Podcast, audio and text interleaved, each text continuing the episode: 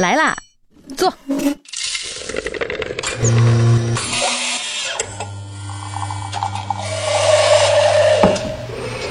您的半拿铁请慢用。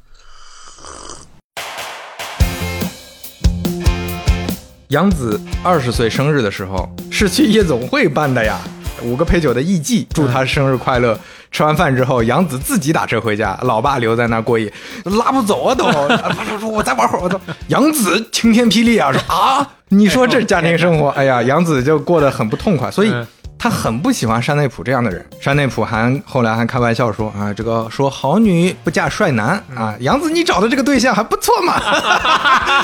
哎呀，真损呐、啊，这是。他很淡定说，你们要真有金刚的版权，掏出来看看，掏出来看看。对方跟看傻一样看他，说你说啥？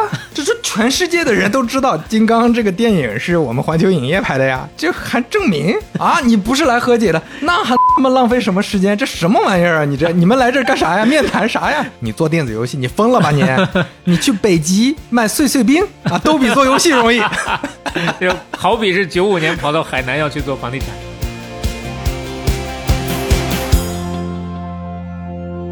半拿铁第十七期开始，我是刘飞，我是小磊。哎，今天呢，咱们还是续上上一次讲的任天堂啊。今天是任天堂系列的第二期，我很好奇，第一期起的那个名字“城市在天”，第一很合主题，第二呢、哎、很霸气。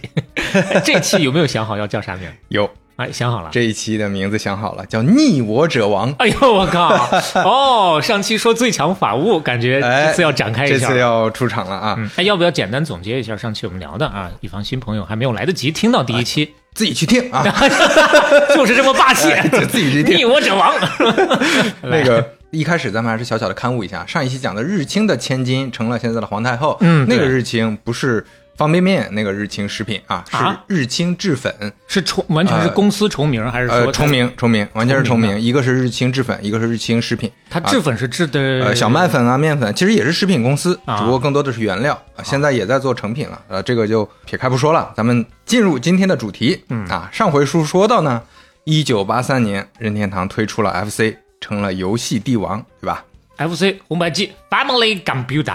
哎，对，这次战争呢。也被称为第一次主机大战。那这次主机大战呢，任天堂大获全胜。前面也说了，那其他的那些游戏公司也都纷纷退出。咱们之前只是简单讲了一下大获全胜，但是这背后还有很多故事，咱们今天展开聊，究竟是怎么赢的、哎？大家准备好半拿铁啊，我们开始聊了。啊、来，首先有没有想过，任天堂是做主机的、啊？虽然自己有第一方游戏，但是那个时候应该还是百家争鸣，嗯、大家都在做游戏的时候，百花齐放。那任天堂和这些开发者之间有没有想过是什么关系？那说起来应该是他们更爸爸一些吧。主机和开发者谁靠谁，那就看谁厉害谁火呀。那主机你都卖到六千多万了，那就是主机说了算。对，那些开发者他们也得靠平台嘛，对吧？是，任天堂自己第一方的游戏，首先它确实没有这么多，嗯、然后那就是大家共赢嘛。那分钱多少，这个就看谁更有垄断地位了。就好比说你是开发者。你不靠我，你能不能自己搞定？不能，那你就得多给我钱，对吧？嗯，你能自己搞定，你就可以少给我钱，相当于这个逻辑。但是从这个目前的这个势势头来看，肯定是没法自己搞定。现在是店大欺客啊，都得客大了，倒也可以欺店。对，都得靠任天堂。所以咱们接下来就要聊到啊，当时有一开始拿到了授权，可以自行制作 F C 卡带的六大游戏厂商，嗯啊，他们要支付百分之三十的许可费。许可使用费百分之三十，跟 App Store 一毛一样，很有可能乔布斯就是抄的这个啊。你这需要用这个字吗？学习啊，对，学习仿照的这个啊。这个刚开始这六大游戏厂商啊，就是任天堂旗下六巨头啊，那都是大名鼎鼎，现在也基本上都是知名的厂商。咱们稍微过一下，第一家泰东，泰东前面提到了 ，Taito 是。做太空侵略者接机的那个公司，黑白的那个小蜜蜂哦、呃，那个是他做的，而且那个是当时最火的一个街机游戏、嗯，甚至可以说就是这个游戏开创了辉煌的街机时代。嗯，就这个游戏让很多人认识了街机。呃，街机在 F C 出现之前一直是最大规模的游戏行业。嗯。然后泰东的前身是泰东洋行，说说到洋行，对吧？那就跟咱们前面经常讲碳酸饮料，对吧？就经常提到洋行嘛，对吧？嗯，一九四四年确实是在上海创立的。哎呦，哎，那个创始人叫 Michael Kogan， 嗯，他是犹太人，啊、是乌克兰人，乌克兰犹太人、啊，他逃难，小时候还在哈尔滨生活过，嗯，然后就在上海创立了泰东。泰东啥意思？犹太人的泰。远东的东、哦、啊，犹太人在远东开公司，所以叫东泰。作为一个犹太人，还要沿用西方的远东的设定，行吧？对，那个时候远东也是包括俄罗斯，嗯、呃，那那个乌克兰那边，大家都是这么叫远东。忍不住想要批判一下西方中心论。到了一九五零年，那个二战结束之后啊，就转移到日本了。嗯，在日本开始做伏特加生意，刚开始，哎呦啊，那是日本最早一批做伏特加的。但是现在日本伏特加已经很很出名了，嗯，是全球最知名的伏特加之一了。然后包括点唱机啊、自动收获机啊这些都开始做。然后到一九六零年的时候做实体游戏，比如说光枪这种，哇啊，他很早就开始做了，跨了这么多的行业，然后感觉真的是非常犹太人。对，一直到一九七八年开始做《太空侵略者》啊，嗯、那是算是进入电子游戏行业了。这是泰东。嗯，接下来这个科乐美，科乐美一九六九年成立，最早也是做娱乐设备啊，做街机游戏。你看它成立的相对晚了，它为啥叫科乐美呢？ Konami 是因为创办人这三个人分别是 Kuzuki Nakama 和 Miyasaka。 你是跑节目里头学日语来了，练日语来了。你看 这, 这三个人啊， Kuzuki Ko、啊、Nakama Na Miyasaka咪咪啊 ，Konami 分别是取的这三个人的一开始这个首字母啊，嗯、算是这个也是老前辈了。科乐美他最早在雅达利二六零零上就开始做游戏了。嗯，那小时候你玩的游戏里面，就大家玩的游戏里面，可能科乐美的游戏是最多的。比如说功夫、火箭车，火箭车就是那个赛车游戏啊，啊那个那个能左右移的那个赛车游戏，没玩过。冰封。马戏团啊，你玩游戏少，我就不不跟你讲，我跟听众讲。马戏团，嗯，沙洛曼蛇，沙洛曼蛇我知道啊，你知道是吧？终于有我知道的了。合金装备、嗯、啊 ，F C 上就已经有了。嗯，赤色要塞，嗯，这也知道。恶魔城，忍者神龟啊啊 ，F 一 刺激赛车，另一个赛车游戏，有那个意思了。有那个意思，以及最大名鼎鼎的魂斗罗。魂斗罗也是、哎、也是他做的、哦，所以他做了大量的游戏。当然，这些我挑的也是比较知名的，还有很多很多。嗯嗯，当时可能多多少少都有人玩过的。科乐美的收入啊，它就靠电子游戏兴起了，它就专注就做电子游戏了。从一九八七年一年赚一千万美元到一九九一年已经一年能赚三亿美元了。重点就在这几年啊，他拿到了许可，跟着任天堂起飞了。嗯，卡普空官方现在叫卡普康 Capcom， 一九八三年成立，也是有很多经典的 F C 游戏，比如一九四二。是一个呃那个听说过跟雷电很像的一个游戏，嗯嗯嗯、洛克人听说过、啊，松鼠大作战，洛克人是不是有点像索尼克是那种的？有点像一个蓝色的，这是机器人，只不过、嗯、啊是个机器人。松鼠大作战，街头霸王啊，这个总该知道。街霸那牛逼的。还有一个游戏呢比较特殊，叫 Gunsmoke。哦 ，Gunsmoke 它是讲西部的一个游戏，哦、后来这个版权卖给了 Rockstar。Rockstar 拿着这个版权又做了一套游戏叫《荒野大镖客》啊，你说我就感觉要往这个方向走了啊。哎、这个它最在最早在 F C 上名字也叫《荒野大镖客》，嗯，嗯后来还有当家的两个游戏系列，那也是大名鼎鼎，一个是《生化危机》哦，一个是《怪物猎人》。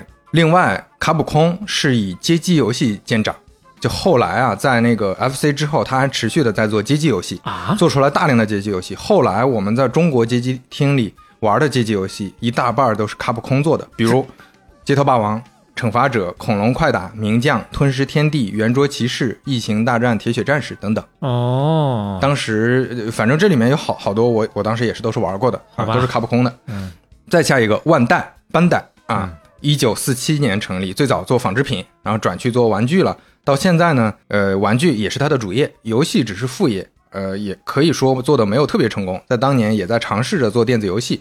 它的特色就是能拿到很多 I P 授权啊，因为它之前跟那个动漫啊等等这些 I P 他们之间的联系比较多，跟原创之间的联系比较多。嗯、所以，比如说 F C 上龙珠系列的很多游戏都是万代做的，都他们搞的，包括还有什么奥特曼啊、嗯、假面骑士啊、嗯、高达啊等等这些游戏全是他们包啊。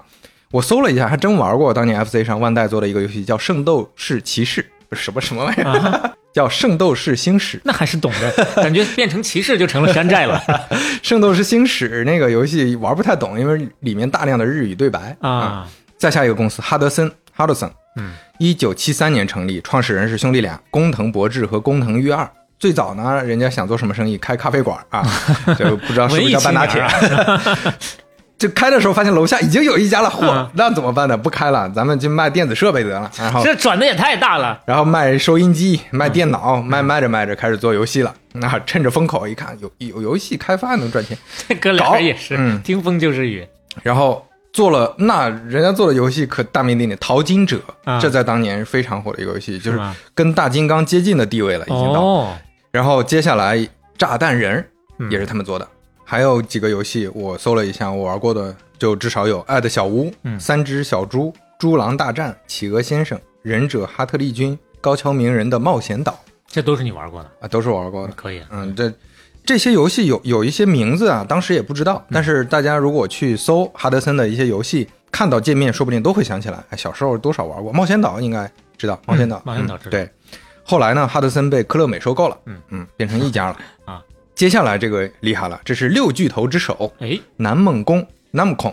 嗯，南梦宫一九五五年成立，创始人是中村雅哉。嗯啊，他是他家是干啥的？他的世家是做火枪的。二战之后那不能做枪了，嗯，开始做气枪维修生意的呢。他想了想就不想继承家业，嗯，开始做投币式儿童摇摇车。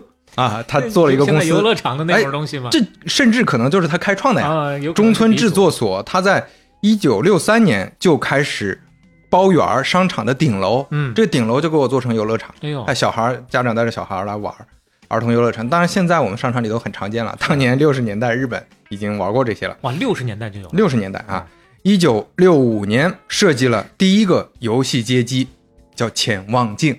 哦，哎，还记得吧？串起来了。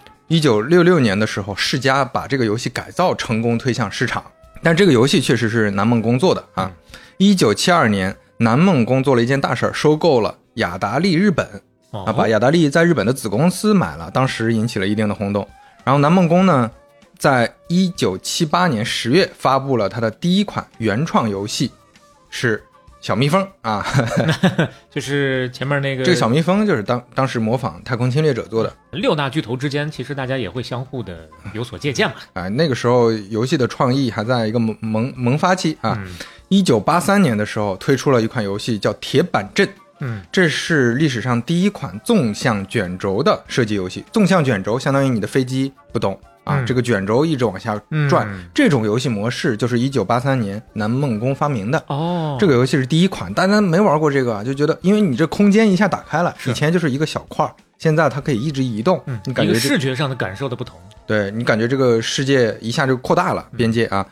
他就靠这个铁板阵还盖了一座大楼，人称铁板阵大楼啊，就说做了一个游戏就能盖大楼了、哎、这当时可能是都觉得很惊讶啊、嗯，奠定了他是六大厂之首的是 Pac-Man， 这是吃豆人、哦、啊。那个时候，当时市面上流行的都是射击打架类型的游戏，那些游戏没有女生玩。嗯、南梦宫就说，我们能不能做一个女生也能玩的，整个休闲益之类的啊。然后街机厅里现在全是男的，就感觉不老靠谱，嗯、咱们能不能扩大一下人口啊？对。所以当时他们这个创作者啊，据说是从有缺口的一个披萨找到了灵感，这个披萨缺个口嘛，嗯、正好一个张嘴的一个圆形小人儿。嗯。主角就是一个很抽象的一个黄色的圆形，嗯，他去吃豆子，吃豆子的过程中在迷宫里要躲避各种怪物，嗯，吃完那就算赢了。这是在大金刚和超级马里奥兄弟之前引起最大轰动的游戏啊，那有多轰动呢？当时出现了非常多的文化现象，时代周刊的封面就是这个吃豆人。哎呦啊，那就是已经变成一个全球 I P 了。全球 I P， Pac-Man Fever 就是吃豆人狂热，吃豆人热啊，这首歌登上了 Billboard 热榜。就这个吃豆人啊，看起来不起眼、嗯。当时我玩的时候也觉得可能比其他游戏略好玩那么一点点啊，嗯、没有想到它那么火。他当年给南梦宫赚了一百五十四亿美元，我就这么做比方吧。嗯，复仇者联盟系列，嗯，就不算他那些单单片电影啊，就说那个就是英雄集结这这些电影，加上所有 I P 玩具乱七八糟的，也就是一百五十三亿美元。吃豆人这么一个游戏一百五十四亿美元，而且是那个年代还没算通胀的啊！你算上通胀那就没法算了啊！嗯、所以这个小黄人后来还成了南梦宫的吉祥物啊，跟马里奥差不多啊。这个不记得的朋友可以听一下，但凡你玩过这游戏，你听的声我估计也能回忆起来了。来，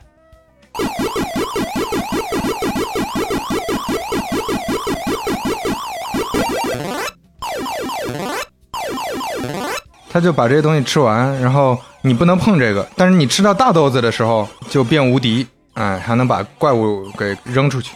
除了石头人呢，南梦宫还出了很多游戏，比如说挖金子，嗯，超时空要塞，嗯，这个听过。花式撞球这个名可能呃那个大家不熟悉啊，但实际上就是那个时候玩的最多的台球，那个台球就是他家出的。嗯、星球大战啊，三国志这个不是光荣公司后来出的，叫三国志啊，就就当时的三国志。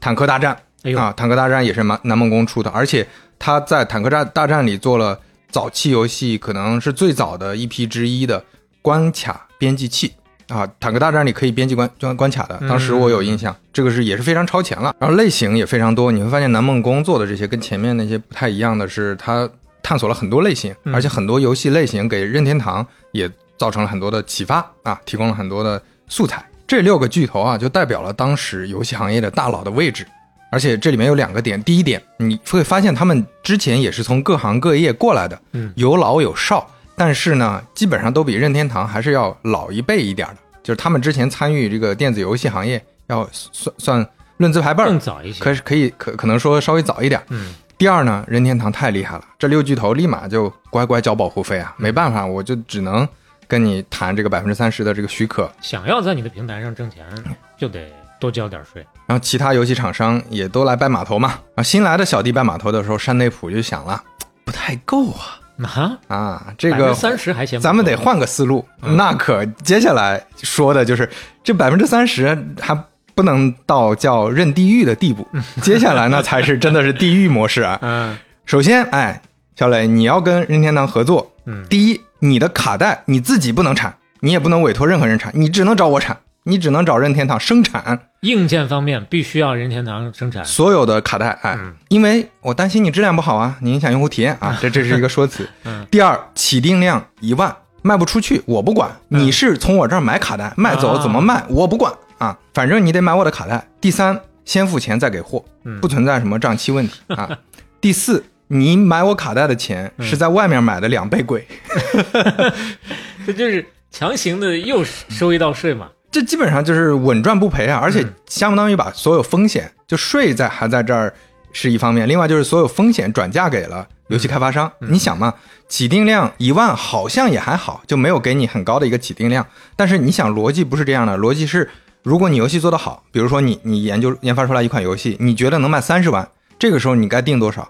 你如果定多了，哎，卖不出去。你如果订少了，问题是啥？你比如说你跟我订了一万，嗯，你发现卖的真的挺火，你再过来找我订，我说，哎，排期啊，你得排期啊，三个月后、五个月后等你，你这都黄了，嗯，所以你得预判，你这个预判不准呢，还很麻烦，就是超了也不行，少了也不行，这就风险全部都是你自己担了。那这个保护费赚的比原来爽太多了，你相当于就就躺在那儿躺赚这个钱了。那大家还是没办法，你有了这个许可制度之后，大家还是得乖乖来拜码头，因为你拜了，虽然说冒风险，但你不拜就是等死啊，这没没有办法。在当年、这个、也赚不到了。在当年这个游戏行业，对，一九八五年的时候，任天堂许可人是十七家，一九八六年已经是三十家了，一九八八年五十家。嗯，所以说那个时候大家还没办法，还是去拜，因为你哪怕条款再霸王，都还是有各种说所谓的跟着风口的财富故事出现，是太赚钱了。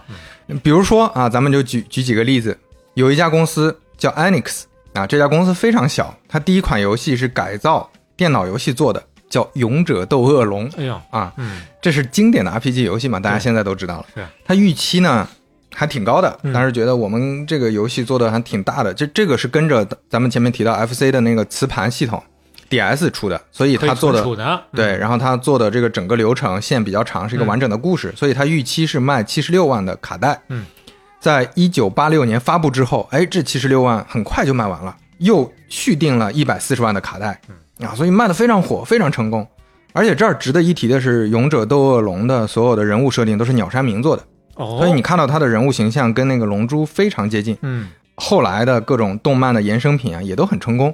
当年啊 Enix 就发了十二个月的年终奖这个系列也成了日本的 R P G 的国宝、嗯、这整个 I P 一共赚了 四十八点九 亿美元。另一个公司叫史克威尔，这个公司更惨，那公司眼看就不行了，之前做的游戏也不咋地，觉得咱们最后试一把，不成功变成人你看隔壁那个勇者斗恶龙、嗯、人家做的还不错、嗯、啊，咱们模仿一下，做了一款游戏呢叫 Fight Fantasy 战斗幻想，发现我操，有有人叫战斗幻想了，那咱们把把它改名吧，改名叫最后的最终的啊，这意思是这游戏再不成功，那么创始人很年轻，就回大学继续读书去了。嗯，另外就是史史克威尔这公司也是背水一战，失败咱就关门大吉。啊、F F 就是这么来的，所以叫最终幻想、嗯、Final Fantasy。嗯，那这游戏不光救回来了，跟着任天堂起飞，又成了日本的另一个 R P G 的国宝啊！是，这 I P 赚了更不得了，一百一十九亿美元啊！这是日系 R P G 的两个大 I P， 而且你讨论日系 R P G， 你是绕不开这两个游戏的。嗯。而且艾尼克斯和史克威尔在二零零三年正式合并，就叫史克威尔艾尼克斯。二零零五年收购了当年的巨头泰东公司。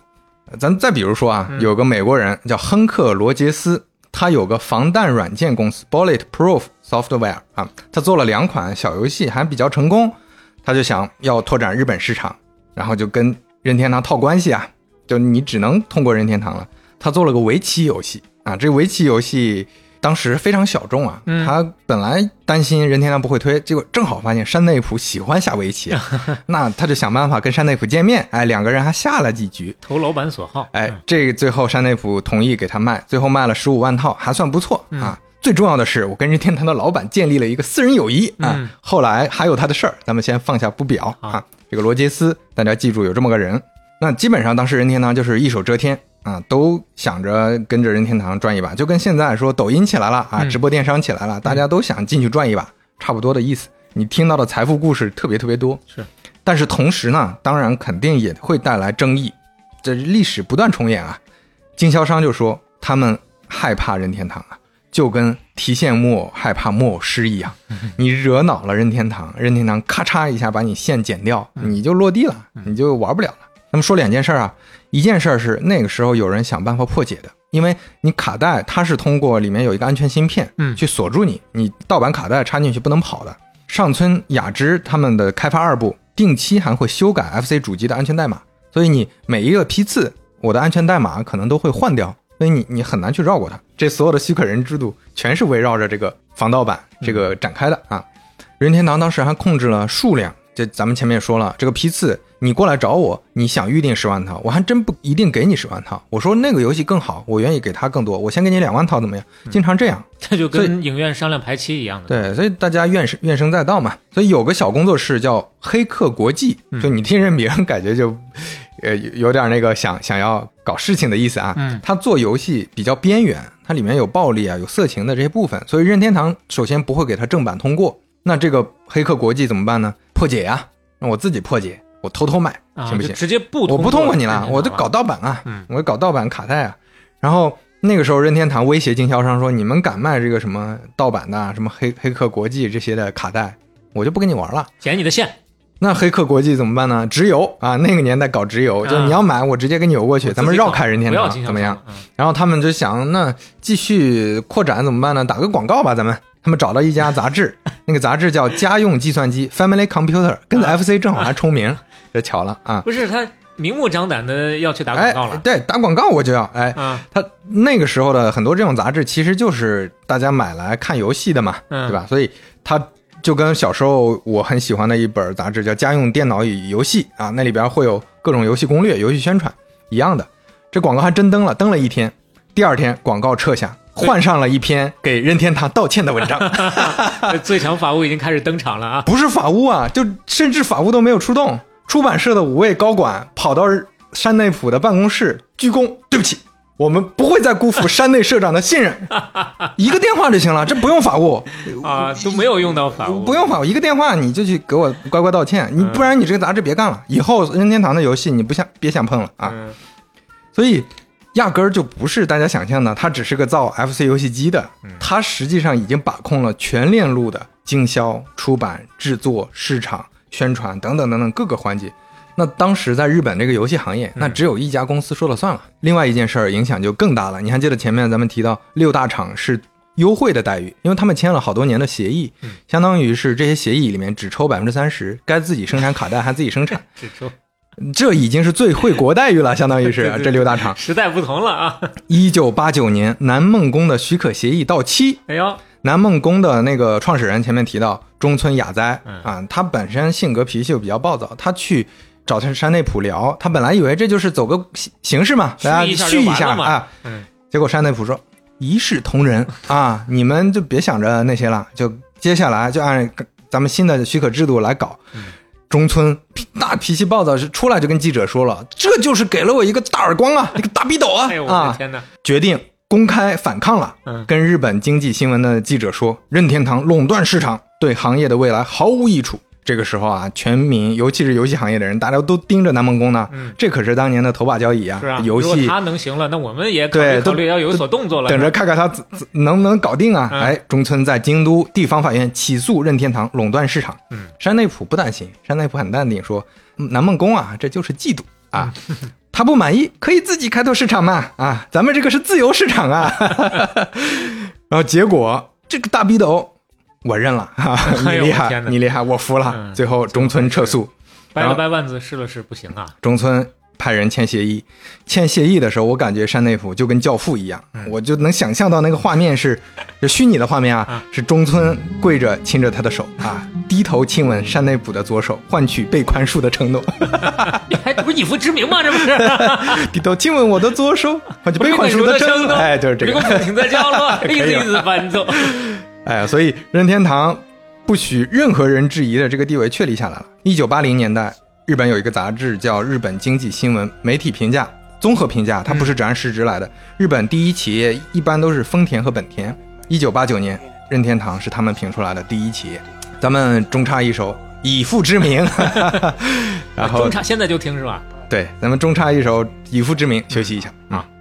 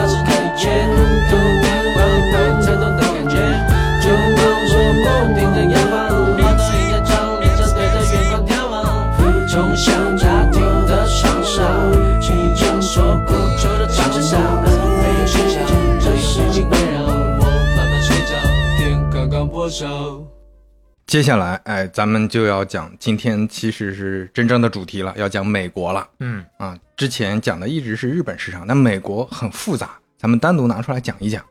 咱们镜头转向一个日本留学生，名字叫荒川实，在美国留学。美国留学，一九七一年在 M I T 麻省理工，嗯，学习土木工程硕士，然后本科是日本京都大学，他也是京都人。嗯，他家境特别好，好到什么程度啊？他父亲是京都纺织行业的巨头企业家，嗯，还是地产商。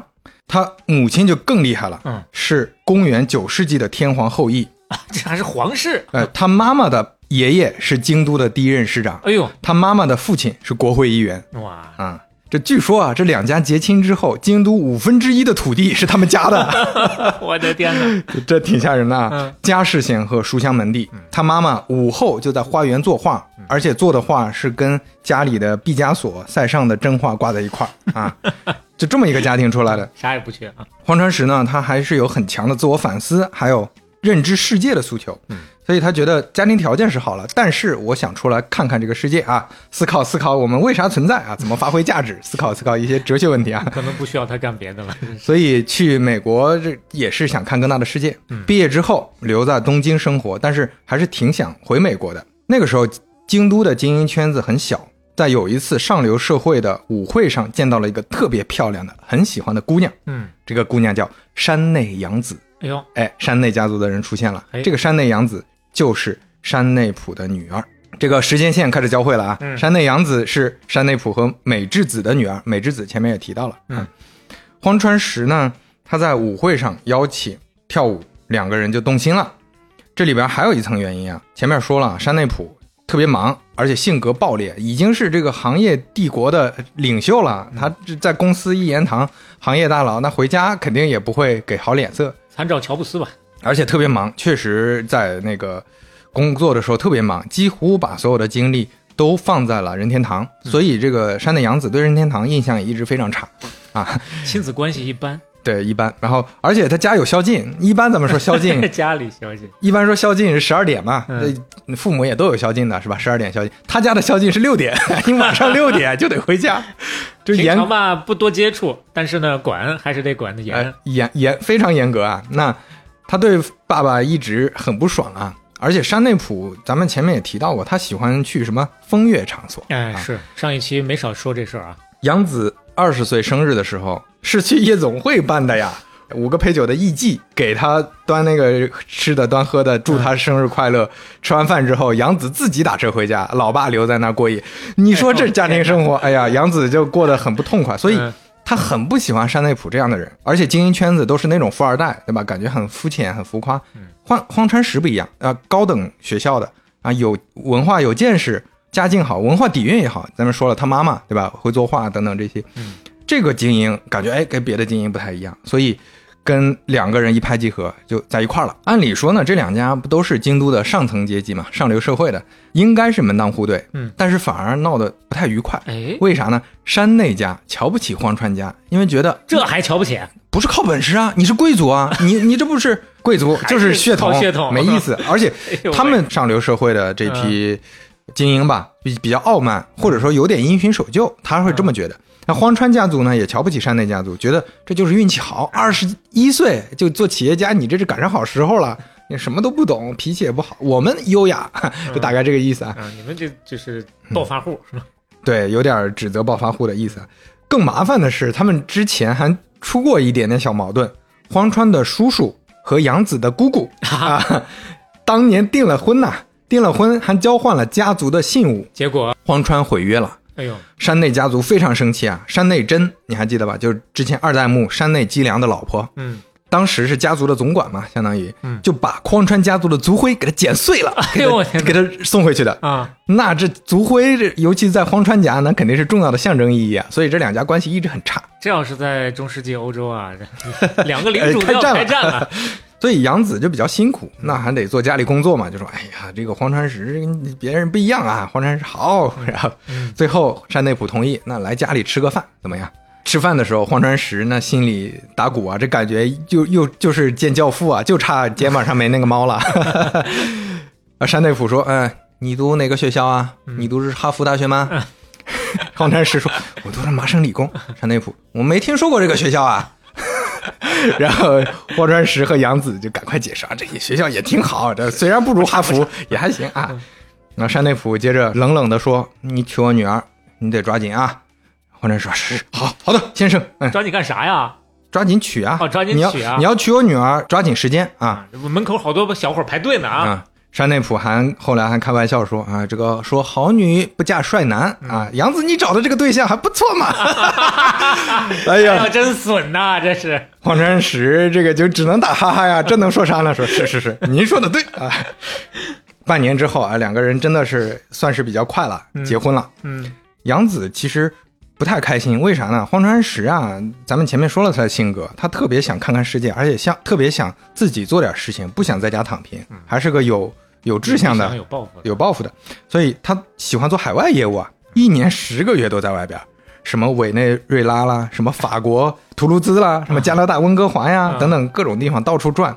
那杨子觉得这什么意思，就家里见不着人，是让我独守空房。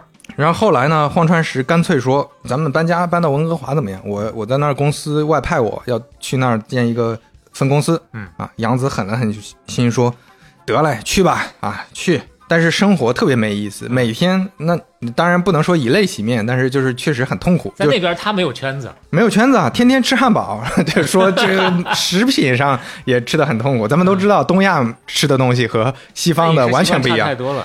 以前据说这个杨子啊不怎么抽烟，后来一天抽三包。哎呦我天哪！但是杨子确实很照顾丈夫，但不得不说这两个虽然家族都是那种你可以说他是富二代吧，嗯、但是。都还是挺用心的去照顾对方、嗯、啊，去用心的去解决问题。杨子、嗯、杨子还是陪丈夫度过了创业期的啊，包括她努力的学英语啊，努力的照顾女儿啊等等。当时公司在海外的项目越来越靠谱，荒川石也得到了回报，呃，不管是升职加薪还是行业对她的认可，觉得她做的不错。有一天，哎，这就说到山内溥说：“你别干了，荒川石，你来任天堂吧。”嗯，杨子晴天霹雳啊，说啊。这不行，你这变成山内溥第二了，我这这个我这嫁了个什么老公啊？哦、害怕是这个事儿，害怕这个呀。啊、然后他特别讨厌任天堂，前面提到了，他怕你忙起来之后就没有什么，我我的时间更少了呀。而且跟家里牵扯上这些关系，那这这乱七八糟了。荒川石刚开始也没答应，他以为山内溥这是意思意思，就是那个走个过场，对，走个过场。然后后来山内溥还真的特别有诚意。嗯，特别真心的啊，邀请他三顾茅庐，十二道金牌催你快来上任啊！为啥呢？因为山内溥虽然有个儿子，这终于有儿子了，但是年纪太小啊，所以他通过杨子呢，也了解了荒川石工作上很投入，这小伙可以啊，成绩也不错，嗯、而且他正好是做日本公司的海外业务啊，嗯、那这这这放在一块儿又放心，对吧？又是自家里自己人，直接就可以上任。所以最后他跟荒川石说，海外这个计划只能你来做了呀。荒川石想了想，哎，好像也还真的可以，嗯、因为他反正也还是做海外业务，对，而且他之前说了也有抱负，那个时候游戏行业的起量已经很明显了，所以他说服了杨子，两个人就搬到了纽约，在一九八零年的时候成立了任天堂北美公司。嗯，杨子的生活反而变好了，哎，为啥呢？之前啊，杨子前面你说到点上了，他没有什么圈子，嗯，而且之前在日本，就不管是日本的海外公司，其实都是。妻子的地位是由丈夫决定的，她很封建的，对吧？嗯、那个尤其日本社会嘛，嗯、就是你是部长，你老婆就有地位；你是科长，你老婆地位就差差一对些了。哎、啊，到了纽约之后，到了纽约之后，她杨子自己就是任天堂北美的第一号员工，直接参与工作，因为这公司是荒川石的了，嗯、所以夫妻俩啊一块儿做买卖啊，终于也有了自己能够为之倾注的除了家庭之外的事业了。对，那整个人的状态变得很好，也很自信了。嗯，山内溥后来去纽约看他。他整个人的气质啊，整个人生活状态让山内溥很满意，就觉得我女儿变得特别独立了，靠谱，靠谱了。哎，那对荒川石的认可度又提升了，提高了。那咱们关于他荒川石怎么成为赘婿的故事就说到这儿，接下来就要说荒川石在北美怎么创业了。来，首先先说两个人，阿尔斯通和罗恩·朱蒂。嗯，他们俩是华盛顿大学的同学，一直亲密无间。大学的时候就做生意，在大公司干了一阵之后说不想打工了，打工没意思。然后就开始创业，创业也是起起伏伏，有段时间就找到机会给任天堂做海外代理，所以他俩当时就是任天堂北美的销售合伙人。嗯嗯，同时呢还有个律师叫霍华德 Harvard 林肯林肯呢毕业于加州伯克利大学，他成了斯通和朱蒂找来的法律顾问，主要是刚开始跟任天堂谈合作的。就他们现在合伙的形式还是朱蒂和斯通他们有自己的公司，跟任天堂北美合作，我帮你销售代理等等。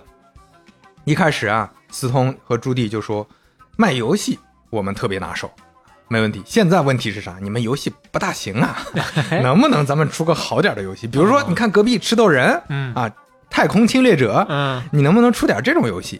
荒川石说可以啊，从日本调来了三千台街机游戏，那就是前面提到的 Radar Scope。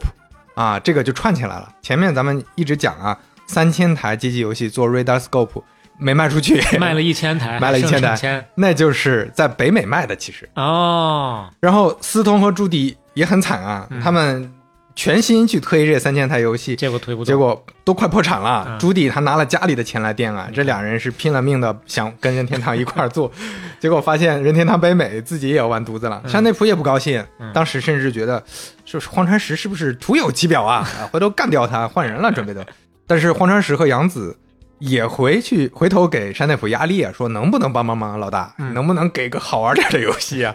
你给个什么牛逼的游戏开发工程师或者游戏创意师，对吧？跟我搞个好游戏行不行？嗯，山内溥说我找个人帮你们改一个，荒川实很高兴，结果一看一个实习生，妈的这什么玩意儿。当然我们现在都知道了，宫本茂过了一阵儿啊，日本寄来了新的主板，技术人员把这个主板换到原来的那个呃 Radar Scope 的那个街机上。嗯，荒川实、司通、朱迪三个人看看游戏，看完之后大眼瞪小眼，这啥玩意儿啊？那个时候就是大金刚了吗？大金刚啊啊！哦，司通当时走的时候还说了一句话，都结束了。就就完犊子，没有感受到这个大金刚的价值，就没有感受到。就像前面说的，大金刚包括在日本嗯本部，大家也都不太看好，觉得这什么玩意儿，那人家都在打侵略者打外星人，一个道理的。嗯，就是他们不是游戏玩家，看不出游戏性来，只看到这个画面觉得不酷，就是什么木匠星星，这什么玩意儿啊，嗯、对吧？山内溥当时说，哎，你信我啊，我觉得这游戏成，推了吧他一把。那荒川实说，那硬着头皮推吧，那就整吧。那当时还有个小细节啊，就是当时试玩的时候，它里面有个管仓库的一个仓库经理，嗯、一个员工二十岁才，这是懂游戏了，叫菲利普斯，嗯，拉不走啊都，在那个游戏机前面说干活去了，说我再玩会儿，我都。哎，这个事儿让荒川实觉得好像还有点意思了，稍微有点信心了啊。嗯、因为这个菲利普斯他就是个从小爱玩游戏的人，大家都知道，有点像很早很早之前的横井军平，嗯、对吧？嗯、他虽然也是管维修的，但是人家从小爱玩游戏。那个时候是到处欠债，非常惨，整个任任天堂北美，因为你这个没卖出去嘛。啊，当当时他们存放这些设备的仓库啊，房东经常来催债，那个房东脾气也不好，当着员工的面骂荒川实，不行，不靠谱，你们不按时交钱。那个时候正好在翻译大金刚的故事，嗯、荒川实就说这个这就很有大金刚的那个范儿，不是这个这个我要嘲讽他一下啊，嗯、那个张普曼对吧，给我改个名，那个房东叫啥？那个房东叫啥？什么 Mario 啊？以后这个小人就叫 Mario 了。哦，这么来的呀？那个胖乎乎啊傻乎乎的主人公就叫 Mario Mario Arnold Segal。这个地产商可能他永远想不到他的名字是这么留在这个世界上，是这么来的呀。也就是说大金刚最开始就仅仅就是专攻这三千台北美的机器的，没错。嗯，结果啊，换了大金刚之后的两千台，剩下两千台嘛全卖完了，嗯、而且当时很多公司来说你能不能把这个游戏卖给我，我们来做，嗯、因为当时任天堂北美也不见得能做大，嗯、而荒川实坚持说我们不卖。后来一共卖了多少台？这大金刚机六万多台。哎呦，第二年销售额都破亿了，所以这次算是第一次终于成功了啊！嗯、所以接下来呢，大家就开始继续紧密合作呗。一九八二年的时候，司通和朱迪分别成为任天堂营销副总裁和销售副总裁。当时起草合同的还是林肯。嗯，那林肯呢也发现自己工作越来越围绕任天堂了，因为任天堂这个时候法律需求越来越多了。嗯，比如说什么打击盗版啊。当时那个光这个大金刚相关的这些游戏都有三十五起的侵权诉讼，那个案件数额达一个亿美元。嗯，一九八二年四月半夜的时候，林肯突然接到了荒川实的电话。荒川实确实比较慌，半夜啊，半夜什么大事啊？荒川实慌兮兮的啊，嗯、说 M C A 的总裁沙因贝格给山内溥发了一条很简短的信息，就两句话：四十八小时内交出大金刚所有权益。销毁所有大金刚的游戏。哟，涉及到怎么回事？他们因为 M C A 是大名鼎鼎的环球影业的母公司，嗯、美国的娱乐巨头，他们认为这侵犯了他们刚上映的电影《金刚》的版权。哦，那 M C A 作为美国的娱乐业巨头，想捏死任天堂北美，当时的任天堂北美啊，嗯、那就是大象踩蚂蚁。嗯，所以荒川实是相当慌的呀。林肯还安慰说：“啊，这不说明咱们火了吗？淡定啊。嗯”不火，人家不会来找咱们的。荒川实和林肯后来就去 M C A 的总部谈判，那小公司的老板去大公司，而且 M C 那么大的公司，富丽堂皇大厅，嗯，然后各种西装革履的专家，你在会议室里谈判，压迫感特别强。但是林肯这个时候他厉害的地方就出来了，他很淡定说，你们要真有金刚的版权，而且大金刚确实侵权，那咱们和解没问题，但你得先证明金刚是你们的，掏出来看看，掏出来看看。对方跟看傻逼一样看他，说这是全世界的人都知道金刚这个电影是我们环球影业拍的呀，嗯，这这还证明，嗯，然后那开会扯皮没什么成果嘛，不让步，那就走法律程序。对，然后开完会之后，林肯跟黄山师私下说，这事儿看起来不简单啊，我怀疑他们没有明确的版权证据，哦，你先别答应啊，咱别答应和解，怎么样？哇塞，律师就是牛逼，专业的就是专业的，这让我想到就真的跟咱们都挺喜欢的《风骚律师》这个剧一样啊，嗯，它接下来的情节也很像，就特别精彩。嗯，那《风骚律师》这个正好刚完结啊，大家没看过的也推荐去看一下，真的很不错。嗯，就是强推一波啊！冷静抠细节，这个确实不是一般人能做到的，嗯，林肯做的非常不错。如果荒川实当时他已经慌兮兮的了，嗯，就直接城下之盟了，对啊，直接反正就花钱消灾嘛，嗯，那就得了。六月的时候，林肯和黄山石还约了沙因贝格，就 M C A 的总裁，嗯，面谈面谈。那总裁当然以为你是来和解的呀，嗯，林肯很淡定的、冷静的说：“我们彻底的研究了一下，我们没有任何侵权的地方，嗯，我们没有跟你们和解的意愿。”沙因贝格，我一拍桌子啊，把桌子，当时原话是说推开椅子，手撑在桌沿上，就很生气的状态了。嗯，你说啥啊？你不是来和解的，那还他妈浪费什么时间？这什么玩意儿啊？你这你们来这干啥呀？面谈啥呀？啊，林肯很冷静、淡定的说：“嗯，我来这儿，嗯，就是要当着你的面，看着你的眼睛，跟你说，我们不打算和解。”沙因贝格先生，来开战吧！啊，这林肯这句话说的太牛了。嗯，会面结束 ，M C A 在纽约州提起诉讼，其实压力非常大，因为当时大金刚。呃，任天堂北美还把它，它虽然没有卖掉，但是它授权给了好几家公司，嗯，那几家公司已经准备交保护费了，嗯，而且劝任天堂说，哎，咱们一块交了得了，嗯，你别别这么折腾了。林肯说不啊，我们坚持打，而且他找了一个很重要的帮手，叫科比，他这个科比不是那个科比啊，就是是科比 K I R B Y 啊，是美国一个顶尖的诉讼律师，他之前还负责过百事可乐的反垄断案件，哎呦，那是大律师了。然后他们俩一块去找山内溥见面。拜拜个码头嘛，这、嗯、这是个大事啊！嗯、山内溥就一句话 ：“We must win。”哟，我们必须赢。后面有了老板的支持了，这是下了一个死命令啊！其实，嗯、林肯一查发现这个事儿很复杂，一团乱麻。咱们就稍微展开说一说啊，金刚是怎么回事？金刚这个版权，甚至在那个娱乐史上都是很大的一件事情。嗯，首先，一九三三年最早的金刚电影是雷电华电影公司拍的 ，R K O。这家公司是 R K O， 这家公司就是一个独立的公司啊。嗯、主创叫 Marine Cooper， 嗯，他是导演加编剧，而且他之前背景很有意思，是一战的美国轰炸机飞行员，是正儿八经参加过一战的，哦、后来开始搞这个文化产业。拍之前呢，他让朋友 Loveless 是一个小说家，把剧本改成了小说，嗯、就叫 King Kong 上市，啊、作为营销。嗯啊，这是在电影之前的。那他一直以为电影是版权是自己的呀，啊，那他是主创啊，故事写的，嗯、拍都是他拍的。后来过了很多年了，一九六二年的时候，突然有一部电影，日本拍的，叫《金刚大战哥斯拉》，啊那个、上映了。啊，他一看咋回事啊？怎么我的金刚怎么就打战哥斯拉了呢？胡胡整什么玩意儿？什么玩意儿？然后这叫什么？改编不是乱编是吧？啊，然后打听了一下，发现哦，你这个 R K O 这个公司，嗯。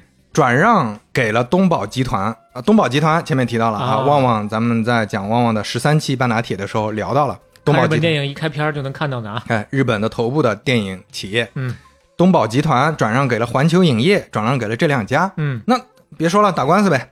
一九六三年这个官司是打了，但是实际上没有啥有法律效力的证据，当时很多往来的信件啊，往来的这些协议等等都丢了，因为时间太久了嘛，嗯，判决就是 Cooper。你还是有权利的，就是前面咱们提到那个小说啊，你这个权利还是保有，因为小说能证明是你的，所以你能保留这个，但是只有剧本改编和出版物的权利，相当于他用小说把这个权利拿到了，嗯，这个事儿也就过去了。那你没办法，这电影上你也拿不到你的权益了，这是挺惨的，就是之前的这些东西没有保留嘛，没有这些意识。一九七五年的时候，意大利的一个公司叫 D D L 花了二十万美元给 R K O 准备改编啊新的金刚、嗯、我们重拍这个金刚、嗯、环球不干了，说你这不是授权给我了吗，我也要改啊，那咱们这之间怎么扯啊，怎么说说清楚啊、嗯、这中间到底哪个金刚是真金刚呢？对，而且 Cooper 也参与来进来了，这个 Cooper 已经去世了、啊、但他儿子 Richard Cooper 还在，他继承了父亲的财产、啊、Cooper Junior、啊、咱, 咱们一块来打吧，打官司吧、嗯、而且这个时候你说这就是大公司厉害的地方了，环球影业敏锐的发现，前面说的他拿到小说的这个权益啊、嗯、小说版权其实过期了，因为小说版权期是固定的一段时间、啊、你这个之后没有续约你可以续约，但是你没有续约它就进入公共领域了，哦，它其实相当于还是最开始没有这个意识。对，所以这个时候环球影业，那我就环球影业的说辞是什么呢？我不给 R K O 交钱了，嗯，我也不改编电影了，嗯、我改编的是这本小说，哦，明白吧？所以我就不用跟电影有任何关系，我我我的声称，我的声明是改编小说、嗯，而且这个小说是公共领域的，嗯、所以我谁的钱都不用交 R K O， 你你别扯了。哎，这就很巧妙了，嗯，所以接下来就各种混战很复杂，搞了大吵了四天四夜、嗯、啊，那可能没有夜啊，晚上还是回回去睡觉的。最后法官对于这个金刚版权做出了很复杂的一个判决结论，这就是很著名的关于金刚的 Cooper 判决。哎呦，那就是说每个方向上每个方面上都、哎、版权不一样。哎，第一，金刚的小说版权到期是公版。环球可以在不侵害一九三三年电影金刚版权的基础上制作任意关于金刚的电影，所以你只要你的情节跟一九三三年的那个情节不太一样、嗯、你跟小说更像、嗯、那没问题，就不用给任何人授权费、哦、第二， King Kong 的这个名字形象和故事通通都是 Cooper 的遗产，除了那个电影里电影里那个 R K O 当时拍了两个金刚的电影、嗯、那两个金刚电影里的形象归电影，但是其他的、嗯King Kong 的名字形象和故事由 Richard Cooper 继承，这相当于是法院还是非常偏向一点，偏向了一点、嗯、给了他们这个权利、嗯、因为确实这个是他们当时主创出来的、嗯、然后我还是把这个权利给你，虽然没有这些协议、嗯、第三 D D L 还是拥有一九七六年翻拍的这个权利，因为他确实给 R K O 交钱了、嗯、这个没问题，所以这个很复杂，就大家目前为止都互不侵权，对，就相当于这么固定下来了、嗯、接下来咱们就按这个走，嗯，而且同年呢 Cooper 的儿子 Richard 他在十二月转手哎，就把自己手里这个关于金刚的所有的版权卖给了环球啊，相当于他其实把这个版权卖给环球了、哦、就我就赚笔钱得了，我拿这个也没啥用，所以环球是有版权的，很多我搜到的一些资料或者文章在讨论任天堂这个案件的时候说环球没有任何版权就赶来打官司、嗯、那是不对的，也不对，它有版权，但是注意这个版权很分散，嗯，环球在打官司的时候隐藏了关于这个版权复杂的一面，他只说金刚所有东西都是我们的，嗯，但实际上你看当年那个判决不是，对对吧，很明显不是，也是啊。就说回到任天堂啊，跟那个环球跟 M C 终于开始打官司了，嗯，法庭上除了刚才说的客观的这些信息、嗯都搜到了，林肯很牛逼的把这信息都拿过来了，呈堂证供、嗯、这是客观信息、嗯、主观上科比还做了很大的贡献，就咱们前面提到林肯找来那个帮手、嗯、美国著名的诉讼律师科比那个大律师、啊、他也做出了很大的贡献、嗯、他是这么跟沙因贝格那个总裁对话的，听说您的企业非常强大啊，是呀，听说您有超过十亿美元的收入，有多少利润呢？嗯、呃，我们利润有 一点三亿美元左右吧，那这些收入当中有多少是您的赚钱之道呢？赚钱知道什么玩意儿？那沙因贝格也不知道。对，呃，这个时候呢就被沙因贝格的律师打断了绘画，说与本案无关、嗯、啊，这个事儿就结束了。但是会看到，哎，对于林肯和科比来说，这可不是无关的，因为就在这个之前、嗯、庭审的时候，林肯特地说，私下里我们跟沙因贝格见过面，沙因贝格就说过，他说：“告诉你们，打官司啊，这个事儿，他就是赚钱之道，你们就得打官司，打官司去耗钱，大概这个意思。嗯”哦，那这么这么一说。他这么一个对话看起来没什么含义，但是当庭的这些人啊，对沙因贝格留下了很差的印象。你看，在之前解释了赚钱知道什么意思，然后这个时候又说了，你公司赚这么多钱，是不是都是这么搞来的呀？嗯，当时现场大家都留下了很深刻的负面的印象，尤其是法官。法官觉得，哎呀，你看这环球就隐，首先隐藏了版权，嗯，对吧？另外呢，他在这个庭审现场上这么傲慢，然后感觉是就是欺负人的意思。最后第一次地方法院的宣判，法官就说 M C A 集团在明知没有排他性版权的情况下，意思就是你不是掌握所有版权，嗯，故意起诉，这是很错误的行为。有四方版权是事实，但假装自己有，这是错的。嗯，言外之意就是人家也可以说是根据金刚的小说改编的呀。嗯，你当年就是拿这个打的，是啊，打的人家呀。嗯、结果现在你不说这事儿了，要点脸嘛，对啊，做个人嘛。更重要的是，还提了一句说这个Kong，他也不是 King Kong 啊。啊对，名字、标题和形象不指向单一来源。大金刚是一个卡通化童趣的角色，就是那个 Donkey Kong。金刚是一只写实凶猛的巨兽，嗯啊，他认为这两个形象也不是那么相符，所以驳回环球影业的上诉。M C A 环球影业一路上诉到最高法院，全部败诉。最后任天堂获赔一百八十万美元，再加上各种版税啊、律师费啊等等乱七八糟的五百八十元，五百八十万美元。这个钱不重要，这个事儿让任天堂在美国火了一把，大家觉得敢对抗巨头啊，那对任天堂的印象变好了很多。另外呢，对公司来说士气大增，说你看我们有底气了，我们能干环球影业了都，那么咱们咱们接下去好好干啊。另外在那个庆功会上啊，当时荒川实特地送了科比一张照片，嗯，拿到照片一看，哎，这是啥？照片上是一艘长二十七英尺的帆船，名字就叫大金刚，这是送给他的礼物。这个帆船回头去开啊，回头去玩啊。这个还不够，后来宫本茂做了一款游戏叫 Twinkle Popo， 嗯。是一个粉红色的小丸子，嗯，它的特点呢是能吃敌人，获得敌人的能力，这是一开始的名字。后来为了特地为了纪念科比，因为觉得科比太牛逼了，帮我们赢了这么赢了这么重要的一个官司啊，就叫科比啦，就叫吞口科比。哦，然后这个后来中文翻译就是星之卡比。哦，这就是科比啊。哦，那也是吞口科比。哦，那个形象如果大家不是很熟的话，有点像什么呢？宠物小精灵里头那个胖丁。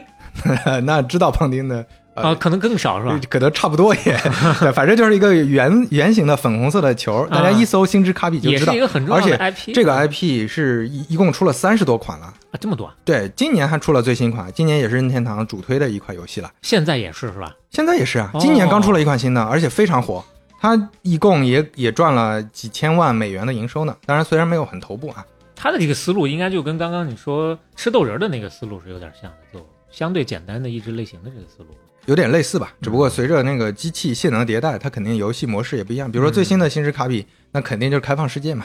那咱们玩的那个马马里奥奥德赛和早早年的马里奥兄弟也是两码事了，嗯，对吧？这一仗过程当中还发生一件事儿，荒川实和林肯们天天在一块儿嘛。你们这个整个公司最大的事儿就是这个诉讼的案件了。然后两个人在一块儿，有一次在飞机上，荒川实就说："要么你来公司得了。"嗯。林肯说可以，但是我不想只做法务，我要参与管理，那我做个法律顾问有啥意思？嗯，黄川石说得嘞，啊，来吧啊，林肯就成了任天堂北美的高级副总裁，嗯，从此之后就是二把手。对，从此之后啊，走向了最强法务的这个路。嗯，那这个诉讼结束之后，咱们再说回业务啊，还是得说游戏这个事儿。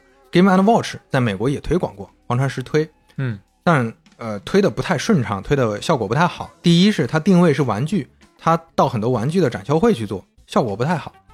第二呢，广告做的也非常古板无聊，所以推广上也没太使功夫， Game Watch 就有点失败。这个时候呢，再想推发现，哎， F C 在日本已经火了，那当然就优先推 F C 了。嗯，最开始做的呢是先适应美国的市场做街机，他把 F C 的处理器和游戏弄下来，搞了一个街机叫 Nintendo V S System。 他们是反过来搞了，这是相当于对，它其实相当于更适应市场嘛，因为那个时候大家玩街机多，哦，我先不去教育市场嘛，这个难度很大。嗯，一九八四年在美国开始推这个 Nintendo V S System， V S 就是对战的意思，嗯，所以它这个街机就是两个连体机器，这边一侧那边一侧，两个人连体打，是在两个机器上打。这个在一九八五年卖到了五万台，已经算是当时最火的街机之一了，嗯，非常成功了啊。不过一九八五年山内溥自己判断说街机是没有前途的，任天堂就开始缩减街机上的投入，专注家庭游戏机的开发。一九八七年，任天堂彻底退出街机市场。那他这个预测到底对不对呢？目前看是一半一半的，因为在后来到八十年代、九十年代还是火了一段时间的，尤其前面咱们提到的卡普空，对吧？他带来的街头霸王、吞噬天地这些，以及拳皇九四，对吧？最火的是拳皇九四，那其实九四年出的，所以其实九十年代还火了一把。当然在，那是太火了呀。对，然后在九十年代末，那陆陆续续确实彻底淘汰了，嗯，现在也没有玩街机的，还是算是回光返照了一一长段时间啊。嗯，但你要说山内溥的判断长期看其实是对的啊。说回荒川，荒川这一侧呢，他就开始准备推 F C 了，结果发现要推家用机啊，在美国不是那么容易，因为出事儿了。哎，咱们把镜头转一转，从头开始倒啊。嗯，一九四三年有一个人出生叫诺兰·布什内尔。嗯，诺兰·布什内尔呢，从小喜欢看科幻小说，喜欢折腾，其实跟咱们前面说的很多游戏开发者、从业者都类似。他有一次把一个一百瓦的灯泡装到风筝上去放风筝，当地人都以为外星人来了。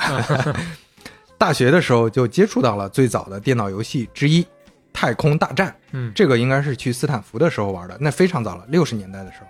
一九六八年从犹他大学大学毕业，做电脑工程师，业余的时候继续搞发明创造。嗯，他用电脑零件和电视的显示器做了一台游戏机，那其实是世界上第一款商用的电子游戏街机，叫 Computer Space， 就叫电脑空间。哦，这是在一九六八年，所以咱们呃在上一期讲到一九七二年米罗华奥德赛，你还记得吧？那是第一款商用的那种家用主机。嗯，真正的商用的街机也其实就是最早的商用的电子游戏机了。嗯，就是这个诺兰·布什内尔做的。哦，我们来看看当时这个游戏是啥样啊？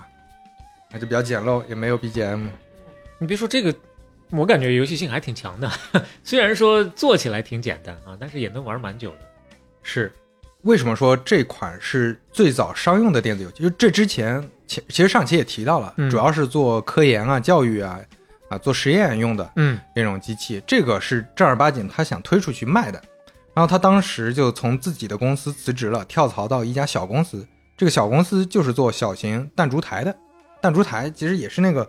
嗯，也叫街机吧，但是那个街机就是实体的，嗯、就里面没有电子游戏的概念，嗯、就是实体的，不是电子街机。对，然后说服他们做了一千五百台街机，最后卖出了一千多台，嗯、还不错，还可以，还不错。嗯，所以布什内尔也被称为街机之父。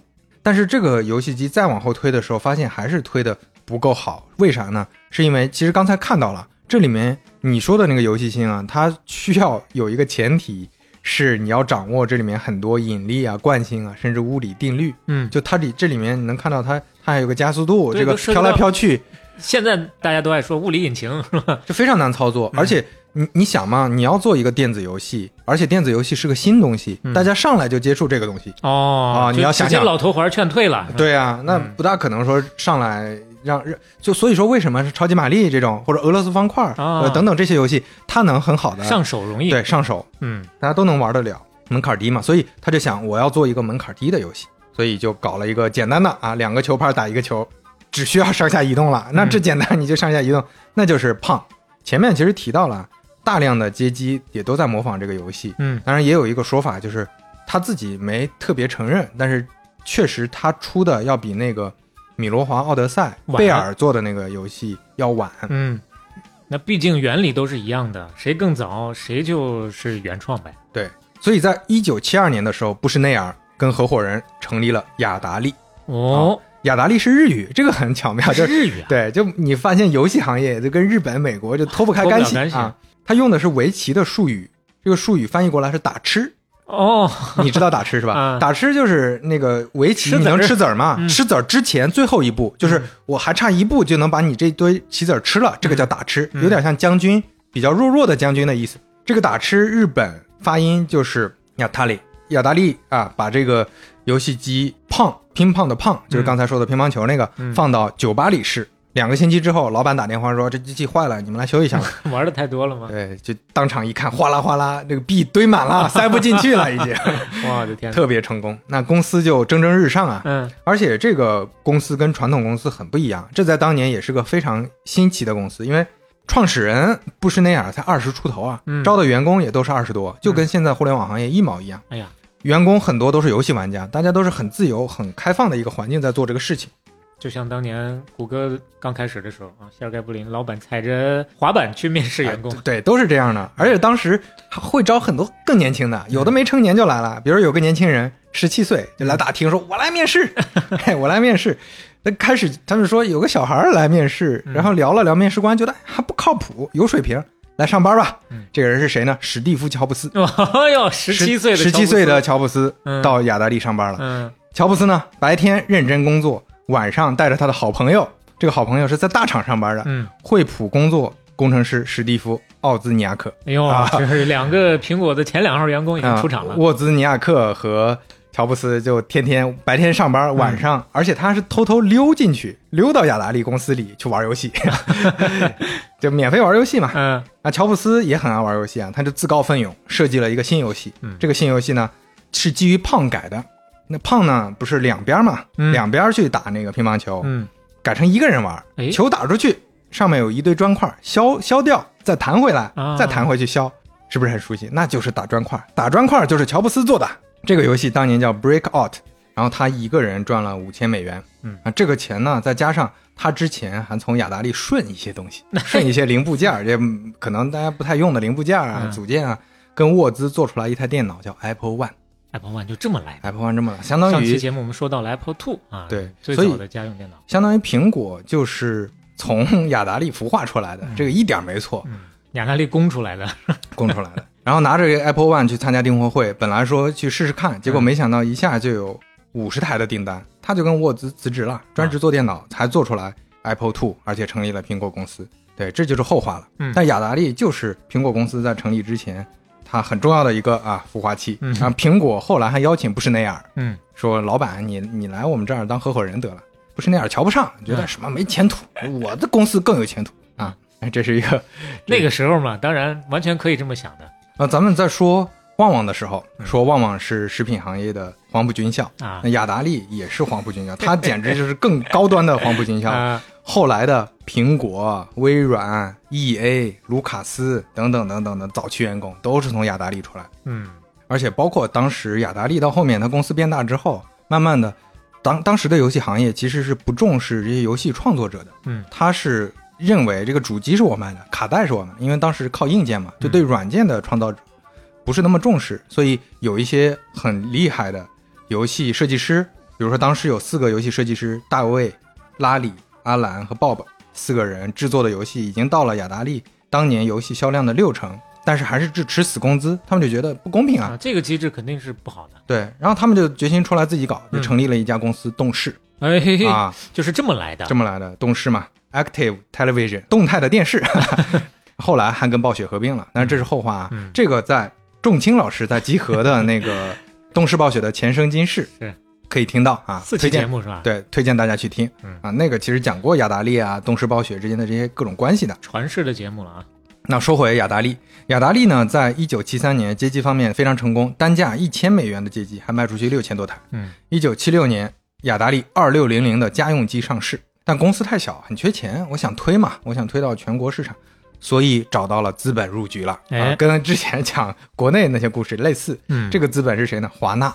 哦，华纳收购了雅达利，布什内尔呢继续当董事长。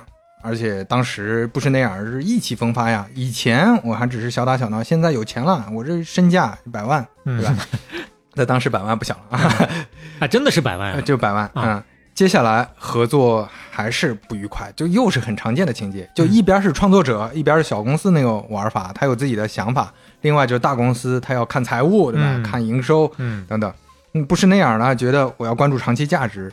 你现在把业务线都砍掉，重点咱们去做新的这个雅达利二六零零怎么样？不行，职业经理人觉得你街机卖的好好的，你为什么不爱街机？是、嗯、就放着赚钱的生意不做。对你，那你布什内尔又没法证明说几年之后街机可能就不行了，家用机才是未来。你、这个、本身也是赌，你这个讲不那布什内尔肯定判断是准的呀，因为布什内尔是从业者。站在别人的角度看，他就是赌。对，就站在职业经理人的角度就觉得这个不确定嘛，嗯、就我们还是看现成的嘛，嗯、所以。这个冲突是在一九七八年的年度预算会议爆发了，布什内尔这个会上就当场被干掉，也可以说他辞职，嗯啊，带着一百万的现金和一些期权离开了雅达利。华纳的雅达利在一九八二年的时候，光雅达利的营收就占他通讯领域年收入的一半。就时代华纳是华纳和时代成立之后的，在成立之前华纳就是一个通讯公司，嗯，所以雅达利基本上就是他的核心业务了，但是管理上出了很大的问题。副总裁一年都换好几个。一九八三年发生了一件大事儿，当时的需求是在骤降，这就是你看不看未来只看过去，就需求是骤降，但是你生产的卡带还是在按原来的这个规模在生产啊。当时市场的卡带销售额，游戏卡带已经算三十亿，跌到了一亿，哎呦，三十分之一了。但是卡带还生产以前的数量，嗯、那这就要完犊子了。是，雅达利还赶工出来了一个游戏，这个游戏质量很差，叫《E T 外星人》。嗯、这个在游戏行业大家听了之后都是一把鼻涕一把泪。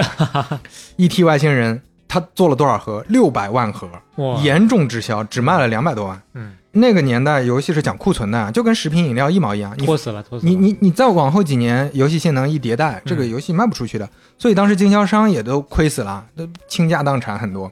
这游戏到最后四十美元的游戏，四美元买都不一定有人买的，根本回不了本，很多就销毁。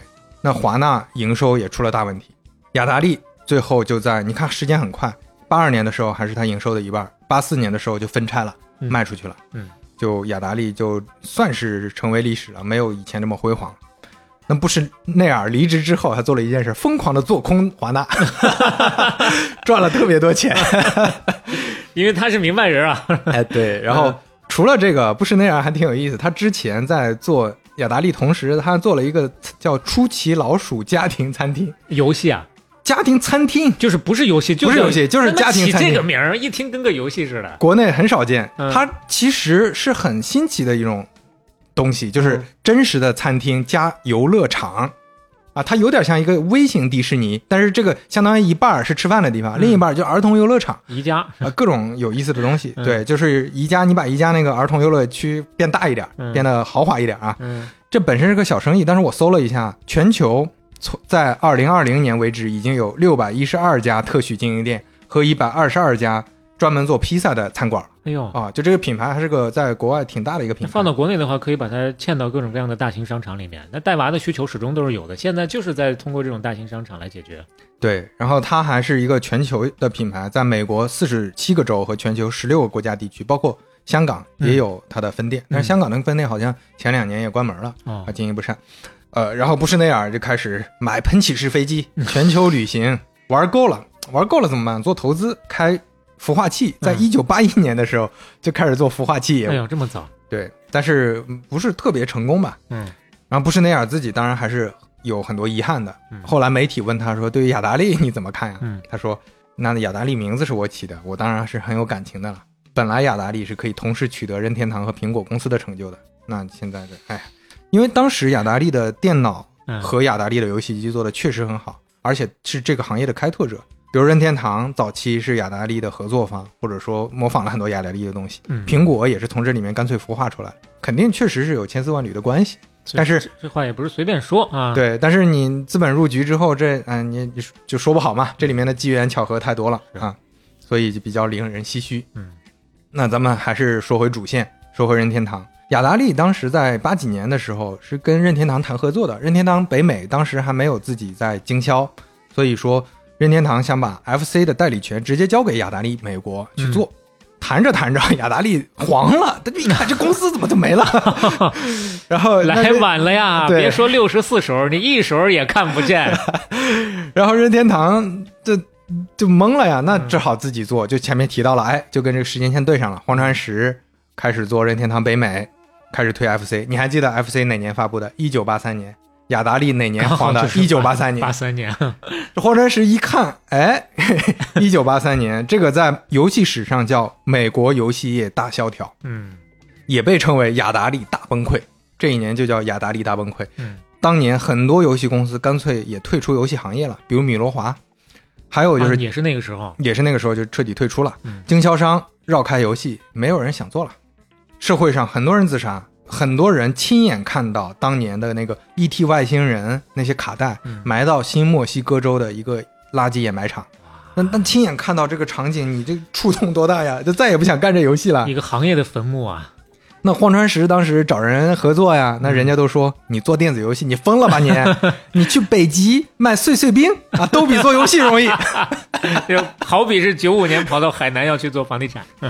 哎呀，荒川石、林肯、朱迪这几个公司高管到处走访，嗯，他们自己还是判断了一下说，重点应该还是游戏不好玩、嗯、啊。你像 E T 外星人玩了一下，实在太难玩，他们都觉得这个没法玩。最后其实没有什么社会上的经济上的原因，不是说大家已经不想了、啊、对，需求还是有的，只不过游戏行业大家没信心了、哦、担心卖不出去，但他们觉得需求还是有的。而且荒川石自己心里想，我手里手握着超级马里奥和塞尔达传说这两个这么好玩的游戏呢，这可比打金刚都好玩，嗯，有点信心啊。之前咱们说他参加过那个玩具展销会，嗯，现在他决定调整一下，开始参加消费电子展，嗯，啊，这其实是一个很好的转型，就是代表我这个不是玩具，我这个是消费电子。他推出了一个系统叫高级视频系统，你看这个里面连游戏这个词儿都没见过，叫 Advanced Video System， 这个就是在 F C 上包了一层皮，只不过换了一下外观，还加了一堆东西，什么电脑键盘啊，音乐键盘，你看到这个台东西的时候，你会觉得这更像电脑，你不会觉得更像游戏机。所以之前那个红白色的东西啊，嗯，会看起来很像玩具，嗯，那我要避开像玩具这件事，显得高端一些，对，所以更像消费电子，主要是绕开大家对电子游戏这个已经彻底失望的这个事儿啊，嗯。但是哪怕把这个东西摆到当年一九八四年的消费电子展上，那基本上都是来嘲笑的，说什么玩意儿，这大家搞这个，啊，还是有少数的一些代理愿意愿意合作，是是啊，这些人后来那是赚了大钱了，哎，啊。然后那个荒川石呢研究了一下，还是把这个 A V S 调整了一下，你看前面说的 A V S 还是更像电脑，嗯，这上面各种各样的一些补充的设备，甚至还有键盘啊什么玩意儿，嗯，我还是把它改得更简洁一些，跟 F C 一样，就是一个主机加一个手柄，那不又回来了吗？但是我的这个形象更简洁和更有电子设备感，它是深沉的灰白色，不像红白机的玩具感，哦哦哦哦。另外呢，它那个卡带不是上面插的，它是横向推进去的，嗯，特别像什么呢 ？V C D，嗯，录像机。当年还没有 V C D， 就是录像机嘛。嗯，那这个给人联想也是好的，就它更像一个电子设备，跟家庭刚需的东西啊有强联系了。然后小磊可以看一下，这就是当年在美国卖的这台设备，是不是感觉就更深沉、沉稳了？嗯，稍微的商务一些吧。商务对，商务了一些。嗯，就在日本发行的叫红白机，那这个有人就叫它灰机，你也可以叫灰白机，灰白机，嗯。全公司那个时候就集中精力搞营销。哦，你前面那个梗是飞机的意思呀？对啊，灰机嘛。我就是跟刘德华一样，反应有点慢。这个机器叫 Nintendo Entertainment System， 嗯，任天堂娱乐系统，看起来拗口，但大家就简称 N E S 了。嗯 ，N E S 不讲电子游戏。不讲玩具，就是叫娱乐系统，嗯，这个非常成功定位。一九八五年推出之后，开始去一些地方推广。那当然，经销商知道这是个游戏机啊，还是不太敢卖。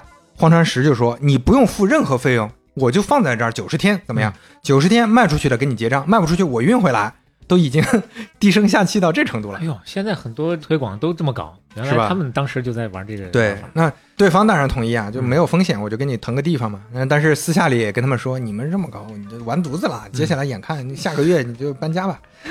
荒川石还各种搞营销，除了咱们刚才说的换包装，嗯，他还在里边广告上很谨慎的避开各种 video game 这些概念，比如说 video game 改成 entertainment system， 然后卡带。Game cartridges，嗯，改成叫 Game Pack， 其实都是卡带意思，嗯，但是我就绕开，换个说法。比如说主机 console，嗯，改名叫 Control Deck， 控制台啊，就反正我都给你改掉，就尽量让大家不要有不好的联想。我现在有点更理解，咱上一期我提到我们那边叫号称电脑 V C D 啊，对啊，对，其实还是一个最主要的目的还是一个游戏机是。然后呃，咱们前面提到做那个 Game Watch 的时候，营销上不是那么大胆，哎，这个时候也开始大胆了。咱们来看一下当时给塞尔达做的广告啊。Watch Zelda become a legend on your Nintendo Entertainment System. Zelda! Off the rocks! Which way you go? Good time. P-P-P-Hands! Reverse! Zelda! Zelda! Zelda! The Legend of Zelda. A never-ending adventure new for your Nintendo Entertainment System. Zelda! 就狂叫单打。这个广告好意识流啊，很超前啊。就是一个很奇怪的一个感觉，像是一个科学怪人一样的，我穿着黑浑身黑衣服。说实话，没太看懂啊，就是太超前了。就明明是一个什么拯救公主的故事嘛，嗯，林克拯救公主嘛，这里边也没有林克，对吧？对啊，穿着黑衣人的一个奇奇怪怪的人，然后在一个监狱里一样的地方，黑漆麻糊的，然后一直在喊“真的，真的，真的，你在哪儿？”就像概念广告一样，对，就是概念广告引起大家的兴趣。还另外还有一个不是特别概念广告的，来给你看一下，嗯，这个也很成功。Power, power, power. Now you are playing with power. Punch Out by Nintendo. Play with power. Eleven world-class contenders. Take them down with your controller. Beat them all, and you've got a shot at Tyson's title. Play, play, play. Power. Power. Mike Tyson. Mike Tyson's Punch Out from Nintendo. Now you're playing with power.哇，这也下了本钱了，找泰森做广告啊！对，这游戏就叫迈克泰森的拳击，而且这个游戏也是当年最火的 F C 游戏之一啊、哦、N E S 游戏应该叫，嗯，这个就感觉比较正常了，对吧？而且泰森在那坐在那儿，对吧？面前呢就像监视器一样，弄上个百八十个小屏幕啊，对，都在玩这游戏，这个感觉，玩这个游戏，嗯，努力没有白费啊、嗯，这个销量逐步回升。到一九八六年底的时候，销量已经破百万了。哎、很多人评价这还是走了狗屎运啊、嗯。结果一九八七年销量三百万，嗯，一九八八年销量七百万。你看，游戏卡带当年销量三千三百万。嗯，这就是成功了。这到什么程度啊？康茂达六十四，这是当年卖的最火的个人电脑。他当时卖个人电脑也是想打一个游戏场景的，因为电脑上也有很多游戏嘛。嗯，这么说吧。一九八八年这七百万台算是康茂达在一九八四到一九八八年这么多年所有康茂达六十四的总和啊，嗯，所以大家都服气了，那你这厉害，确实厉害 ，N E S 成功了。那同时呢，任天堂北美还做了这么几件事儿，这个是跟日本不太一样的。第一，获取用户反馈，嗯，在一九八七年的时候，任天堂开始建电话客服系统，嗯，消费者可以拨打热线电话问各种各样的问题，沟通。你可以问什么未来游戏什么时候出，我这个游戏怎么玩，因为之前的游戏你没有互联网的时候，大家遇到一个关卡卡住了，那你不知道怎么办，是那打电话，哎，我们这个地方我该给他个什么东西啊，我去哪搜个什么东西，哎，都能交流。八十年代啊，开了个官微，对，然后还有人做婚姻咨询，说我老婆跑要跑了，说我再不再不放下塞尔达传说就要跑了，然后就要怎么沟通，他们说你的建议你还是放一放。就这些其实变成了很重要的一个用户反馈渠道，它不光是解决用户问题，同时你也能收获，哎，那些用户对这些游戏有什么看法，什么关键的一些问题，这是很好的一个点，一手的比较真实的。第二，加强品牌的建设。一九八八年的时候推出了杂志《任天堂力量》 Nintendo Power， 这就是官方的一本攻略书和宣传书。嗯，这本书出版一年之后成为美国流通最大的儿童杂志。哇，天哪，宣传且在其次，攻略这两个字可就太有吸引力了。对，那个年代这这最大的儿童杂志，你想想，它就替代了所有的那种儿童小孩看的漫画，看的什么，嗯、就全都不买，全是买任天堂。而且孩子就基本上就被游戏统御了，都。就那 Nintendo 这个，我们发音都感觉不太好发的，这个、嗯、在美国家家户户的小孩都知道这仨音啊。哎呀，这杂志里面提供游戏的角色介绍，嗯、那相当于周边啊。你你你玩的时候不知道这背后什么故事，我都给你详细描述。嗯，哎，看看其他玩家，呃，怎么来评价的，甚至他会请很多。明星来说，这个明星我喜欢玩什么游戏，这个明星怎么评价，那这特别成功，广告做的也是六六六。第三，保证游戏质量，这个他们还是始终放在第一位的，这个也挺厉害。比如说任天堂力量 Nintendo Power 这个影响力很大呀，很多游戏都想做广告，对吧？你这个基本上上了这个杂志就能火，但是我还是要坚持，我要有自己的团队来评测，我有评测三巨头，就三个人啊、哦，三个人，这三个人三巨头了。对，那这三个人影响了你这公司死活呀，还不三巨头啊？你一个小公司，我三个人觉得你的好，三巨头给你上杂志，那就很了不得了啊！嗯、从八个维度打分，嗯、每一项五分，最后相当于是四十分制嘛。嗯，记得最开始咱们说那个在管仓库的那个菲利普斯嘛？哎，请来了三巨头之一。哎呦啊！他就是当时看到大金刚，说这个大金刚其实挺好玩的， 好, 好，他就是三巨头之首啊，天天玩游戏，就玩完游戏去评测，而且眼光非常毒辣，他就是公司最高级的游戏评论家，嗯、官方认证的 Game Master 游戏大师，而且是公司的发言人，他会出来讲公司的很多理念，真是哎，命运啊！据说在当年啊，菲利普斯的知名度超过麦当娜。这么牛啊！这是美国的明星，这就是当年大家都知道的一个人。哇塞！哎，这就可不是说咱们这只是聊聊这个内部员工而已。那个年代大家都得靠游戏过活啊，整半天。对，然后除了三巨头，还有六顾问。当三巨头意见不一致的时候，有六个外部请的游戏顾问来继续帮他们评测。嗯，啊，多提一嘴啊，这个 Nintendo Power 这个杂志在二零一二年的时候，纸质杂志就停刊了。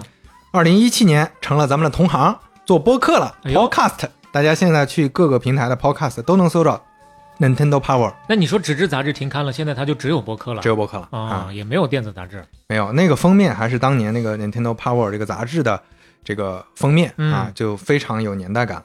一九八九年美国四分之一的家庭有了 N E S 一九九零年三分之一的家庭有了 N E S， 这跟电视机没啥区别了。哇，家家户户。刚才说这比感觉比电视上期我们提到那个普及率还要高。对啊，一九九二年电子游戏的销售额达到五十亿美元。 嗯, 嗯如果你搜一九八三年美国游戏业大萧条，你都会看到基本上都有一句话结尾，任天堂和 N E S 把这个萧条结束了。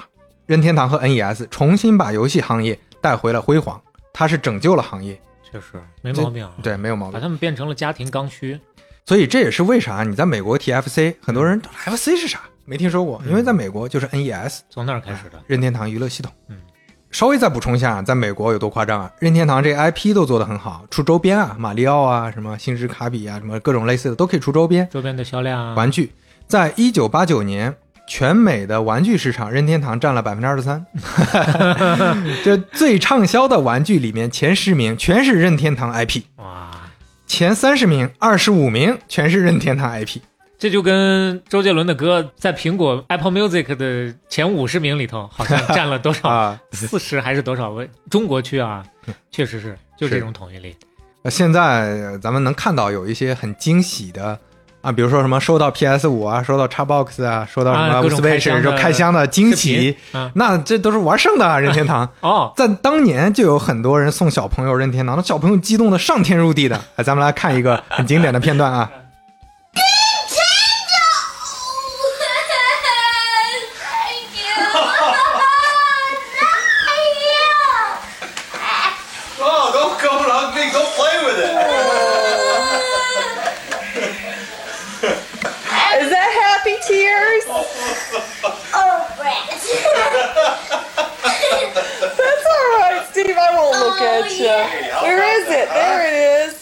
哎呀，我天哪，可把孩子给激动坏了，直接跑屋里头拿钱，我要给我爹钱哇，这个真的就是孩子梦寐以求的。这视频里面也说了，孩子盼这个 Nintendo 盼了俩月，盼了俩月、哎哎哎、看到之后当场哭出来了哎呀、哎，当时美国甚至出现了一个词儿叫任天堂肌肉炎症、啊、任天堂病啊，就有点像玩游戏玩多了就腱鞘炎了、哎、其实就是大拇指腱鞘炎啊，就是玩游戏大拇指、就是、老用大拇指嘛，那么腱鞘炎了就叫 Nintendo 那年Taste、呃、哎呦哎呀，我这个我这个就专门以任天堂命名腱鞘炎，对，跟鼠标手一个意思啊。嗯，而且那个时候很多人就说游戏是洪水猛兽啊，这是毒品啊、嗯、是这个，甚至在当时就是一个很典型的文化现象，就有脱口秀演员还在讲这个事儿，但是他讲的事儿是半嘲讽的一个状态、嗯、说他这个就是毒品。这个脱口秀演员是谁呢？罗宾·威廉姆斯，著名的喜剧演员，演过《死亡诗社》和《心灵捕手》。哎呦、呃、不过很可惜啊，对，前前几年去世了。 But I found something a lot more scary than cocaine. It's called Nintendo.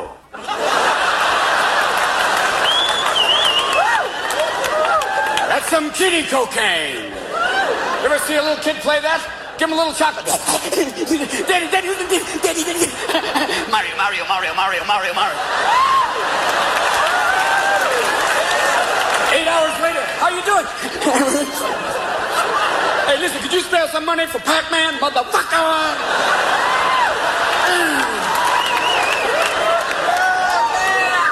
And then play it backwards. Play the Nintendo card. You put the cartridge in and play it backwards. It goes, we won the war. We won the war. We won the war. Wait!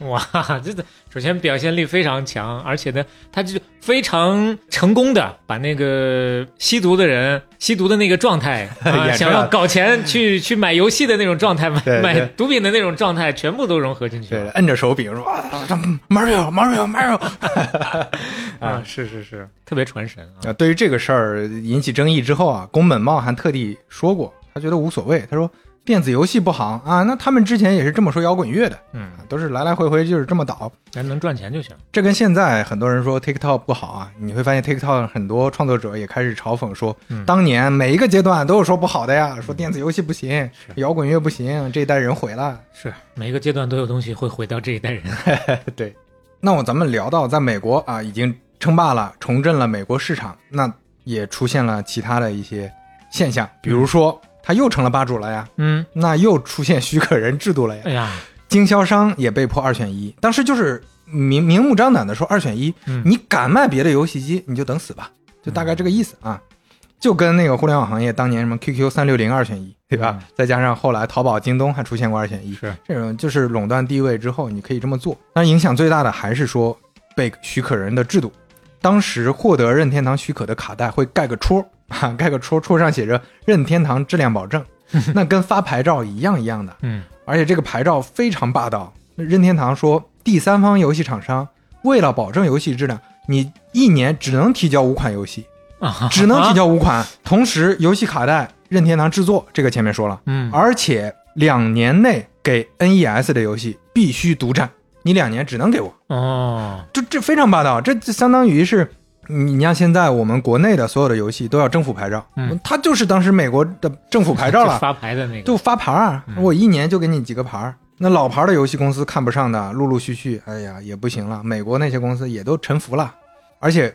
跟日本一样，你稍微晚点上车，那早上车的赚的比你就多。嗯，那所以你像那个科乐美之前提到营收三亿，对吧？嗯，那主要还是靠 N E S， 它在美国的市场更大。哦，它在一九九一年靠光靠在 N E S 上游戏就成了全美第八大的软件发行商，就把所有的软件加一块，嗯，以及全美国的第九大玩具公司，嗯，都算上。这个是因为啥呢？是因为那一年他出了一个游戏叫《忍者神龟》，《忍者神龟》在中国其实已经算很火了，在日本也挺火，嗯，但美国更火呀，那是美国本土的游戏。因为《忍者神龟》是在美国先火的漫画，嗯，美国漫画火了之后，那最开始的作者们啊，刚开始只是只是画画漫画嘛，就靠这个漫画作者的这个这个稿费赚钱。嗯，现在那也是开上豪车了，千万富翁啊！因为《忍者神龟》这个 I P。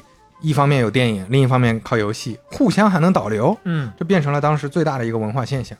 所以同时呢，在美国也开始引起很多人不满了，因为第一，芯片那是任天堂说了算的，就我该给谁造卡带我说了算的，芯片这个产业它控制了，嗯，而且芯片当时经常出现短缺，出现短缺之后呢，任天堂就是前面咱们说的，我多给他点，因为我认为他游戏好，嗯，你就少少给点，你订的货还有的时候不不按时给你发货呢。那这就会出问题，那完全是他说了算。对，但是外部的视角看，可能就是任天堂你欺负人，嗯，啊，就是不是芯片短缺，那说不定呢，是不是你故意恶心我们？第二点，任天堂力量 Nintendo Power 这个杂志也是一言堂，甚至到有当时这个杂志重要到什么程度？有的游戏上市的时候，它宣传的点是我们在这个杂志上有三页，这三页证明我们游戏牛逼，它甚至到这种程度了。人民日报头条报道，对，就很多人都在观望美国当时一家公司，看这家公司怎么弄啊？他、嗯、他还没有跟任天堂拿到许可，哎，这家公司也是大家的风向标啊。咱们就再说回到一个人，嗯，叫 Hawkins 霍金斯，嗯，这个人还是苹果的员工，是苹果的六十八号员工，斯坦福大学工商管理硕士毕业，一九八二年离开苹果，觉得自己想做游戏。跟一个叫葛登的好哥们儿，这个葛登是美国奥美的，就做营销嘛，正好两个人搭档，嗯，嗯一拍即合创业。公司名呢一开始叫 Amazing Software 惊奇娱乐，后来改名，他不喜欢这个名字，改名叫 Electronic Arts E A， 中国翻译成易电，但大家最熟悉的还是 E A。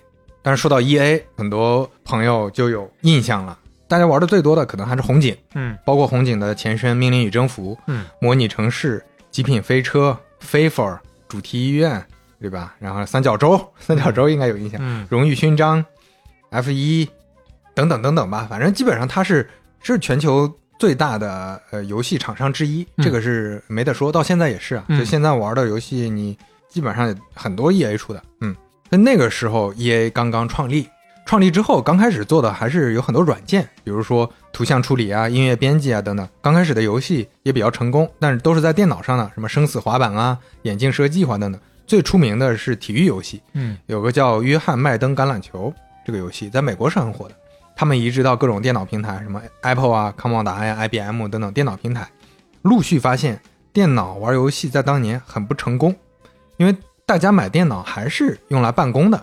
虽然最好的那批程序员都在电脑行业，但是大家玩的还是任天堂的游戏，就发现技术好像不是最关键的，就还是游戏性，就还是你这里面的创意。比如说电脑那个时候的内存已经六兆了、嗯、N E S 还是 一百二十八K。 嗯，那咱们前面提到 N E S 的内核的呃 C P U 吧，算它的芯片还是八位的，嗯，那电脑那个时候都是十六位的了，但是大家都还是玩任天堂的游戏，所以就是说游戏性还是更关键的。那任天堂独占、嗯、大家只能也去买任天堂这个主机。是啊，一九八九年的时候 E A 有点撑不住了，就觉得咱们是不是也得上啊。那个时候他压力很大，因为董事会已经暗示说要干掉他了，你这公司运营的不行啊。嗯，霍金斯承认啊，不去做家用游戏机这个是错误的决策，咱们来拿许可吧的第一部游戏叫不死传说，他们提交给了任天堂的评测，结果得到一些反馈。他们设计师本来是瞧不上任天堂的，觉得、嗯、结果得到反馈之后觉得挺专业的呀，挺牛逼啊，说的对啊，给了这个这些小小细节的优化还不错啊、嗯、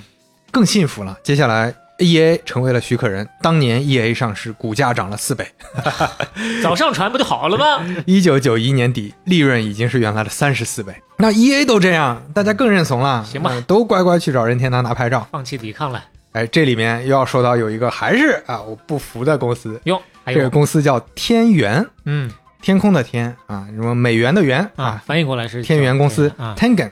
这个 Tengen 也是围棋词汇，它指的是整个围棋棋盘当中最中间的黑点，代表宇宙中心，所以叫天元、嗯嗯呃、中国也叫天元的啊。嗯，就别小看这个天元公司啊。咱们说回它的前身，还记得在之前咱们提到在日本闹别扭告过任天堂，后来又撤了那个南梦宫、嗯、啊，老板叫中村雅哉。他在雅达利生意不好的时候不是收了雅达利日本分公司吗？后来华纳不是卖了吗？卖那个雅达利，把两个部门拆了卖了。在一九八五年的时候，南梦宫又把雅达利的游戏部门，实际上是街机游戏部门买过来了啊、哦，是卖给他了，卖给他了啊、哦，任命了一个人，这个人就是之前雅达利日本的负责人，叫中岛英行，让这个人直接派去美国。反正你本来就是，他是本来是美国人，他是美籍日本人，他去日本，嗯、然后被那个中岛摁下说，你干脆继续给我打工，嗯，呃、在雅达利日本干。后来收了雅达利美国这个街机的部门，你回去吧，你回去继续干、嗯、啊，去给我打，跟任天堂打去啊，去北美接管了雅达利美国这个公司。然后他们之前啊，从华纳那儿买雅达利的时候，有个协议是，当时雅达利拆了两个部门嘛，游戏部门叫电脑部门，但这个游戏部门只包括街机，电脑部门包括个人电脑和台式主机，嗯，所以你不能再做台式主机相关的生意。哇，那这个雅达利美国这家公司。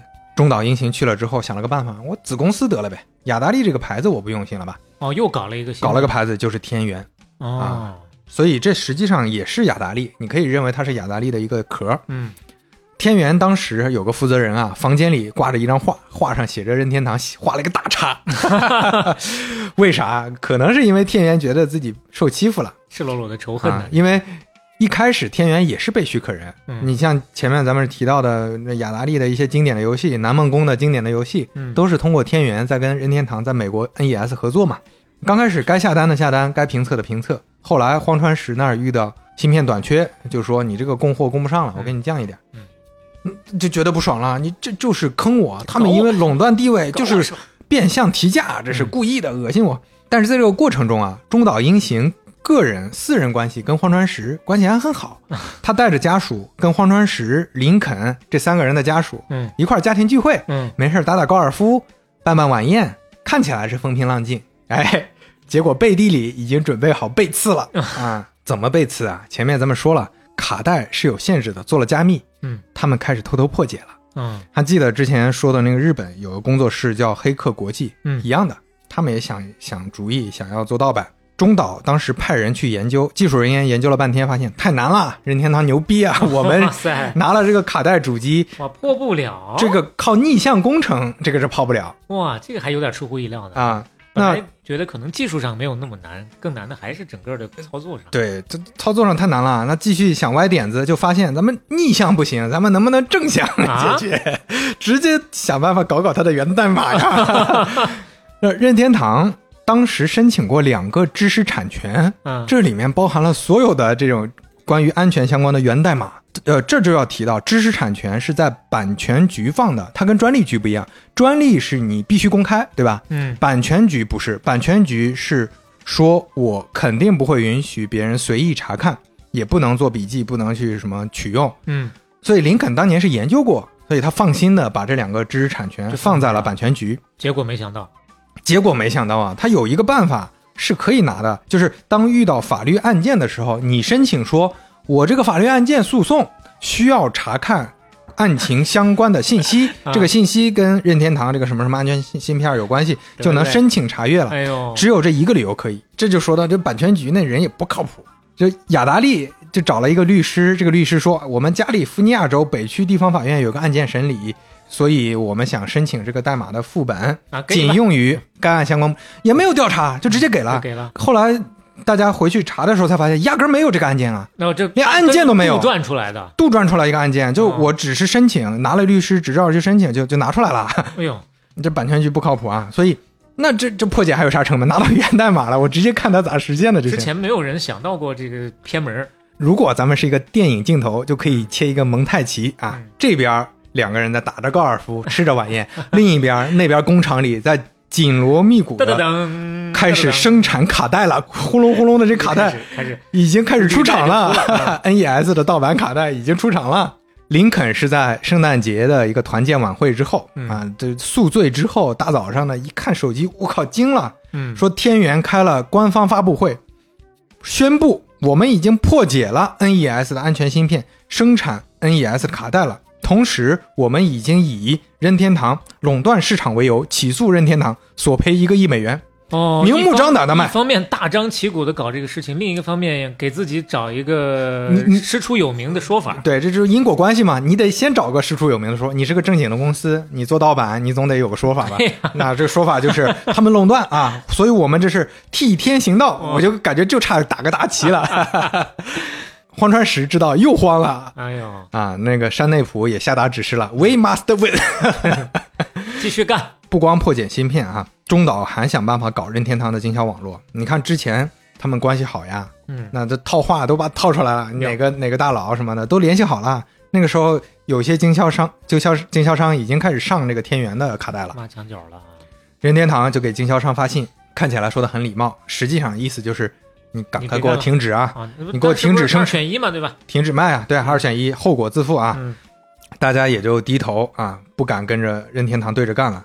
法院当时还明说，因为雅达利也申请啊，说你不能让天任天堂这么干啊，因为我们这个垄断不垄断的这个还是诉讼期，你不能让他就直接逼着那些经销商不卖我们的卡带吧、嗯、所以法院还下达了一个指令，是说任天堂在诉讼期间不能起诉零售商，也不能胁迫零售商，对吧？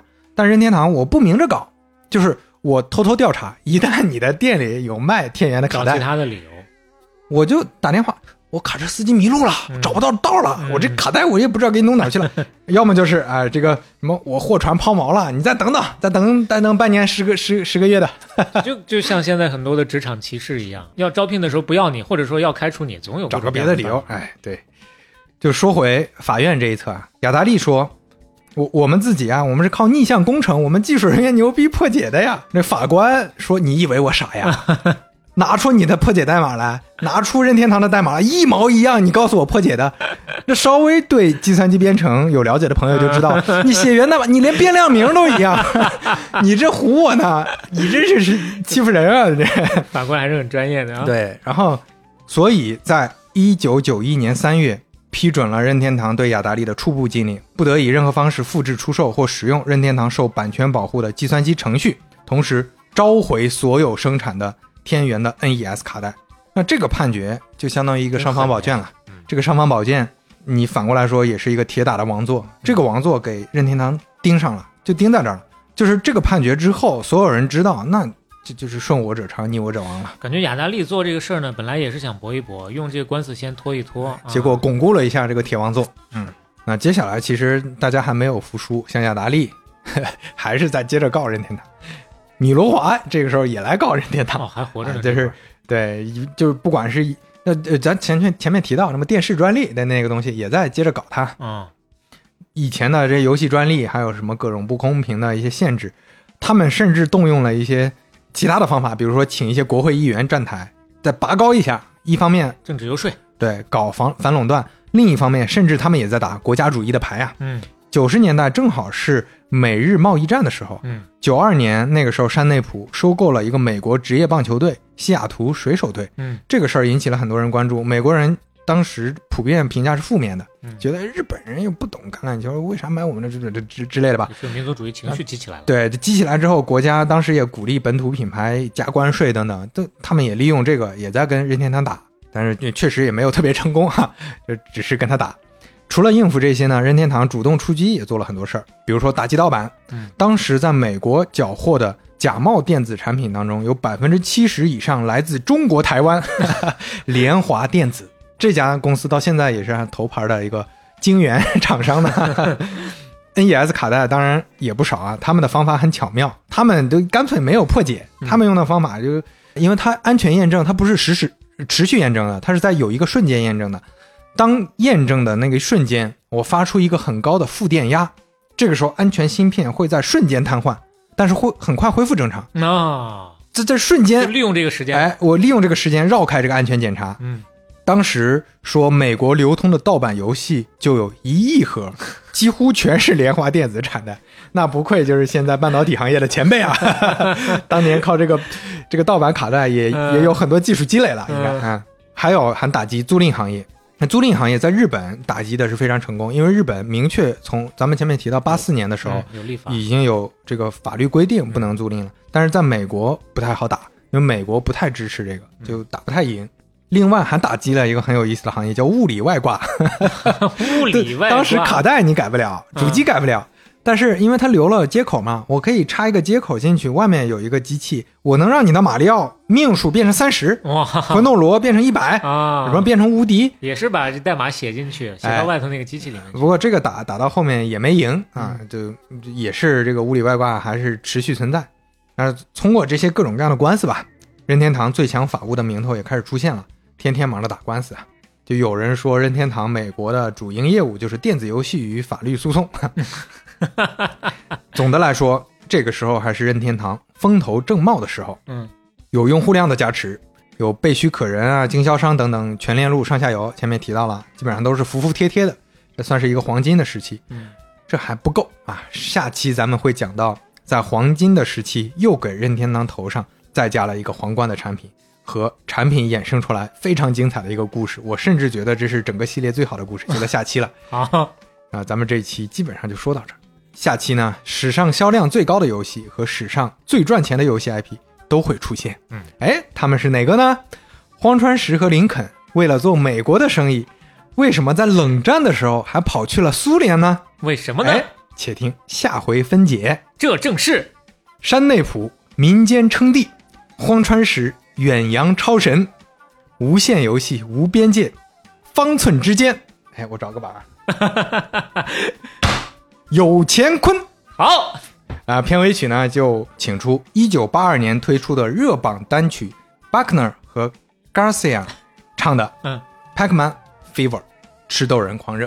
哎呀，这如果下期啊希望能够快点出来的话，欢迎你继续的啊跟你志同道合的朋友一起来分享本期半拿铁的节目。如果你喜欢半拿铁的话，欢迎在小宇宙、苹果 Podcast、 网易云音乐、喜马拉雅、 Spotify 等平台订阅和收听我们，我们下期再见，拜拜。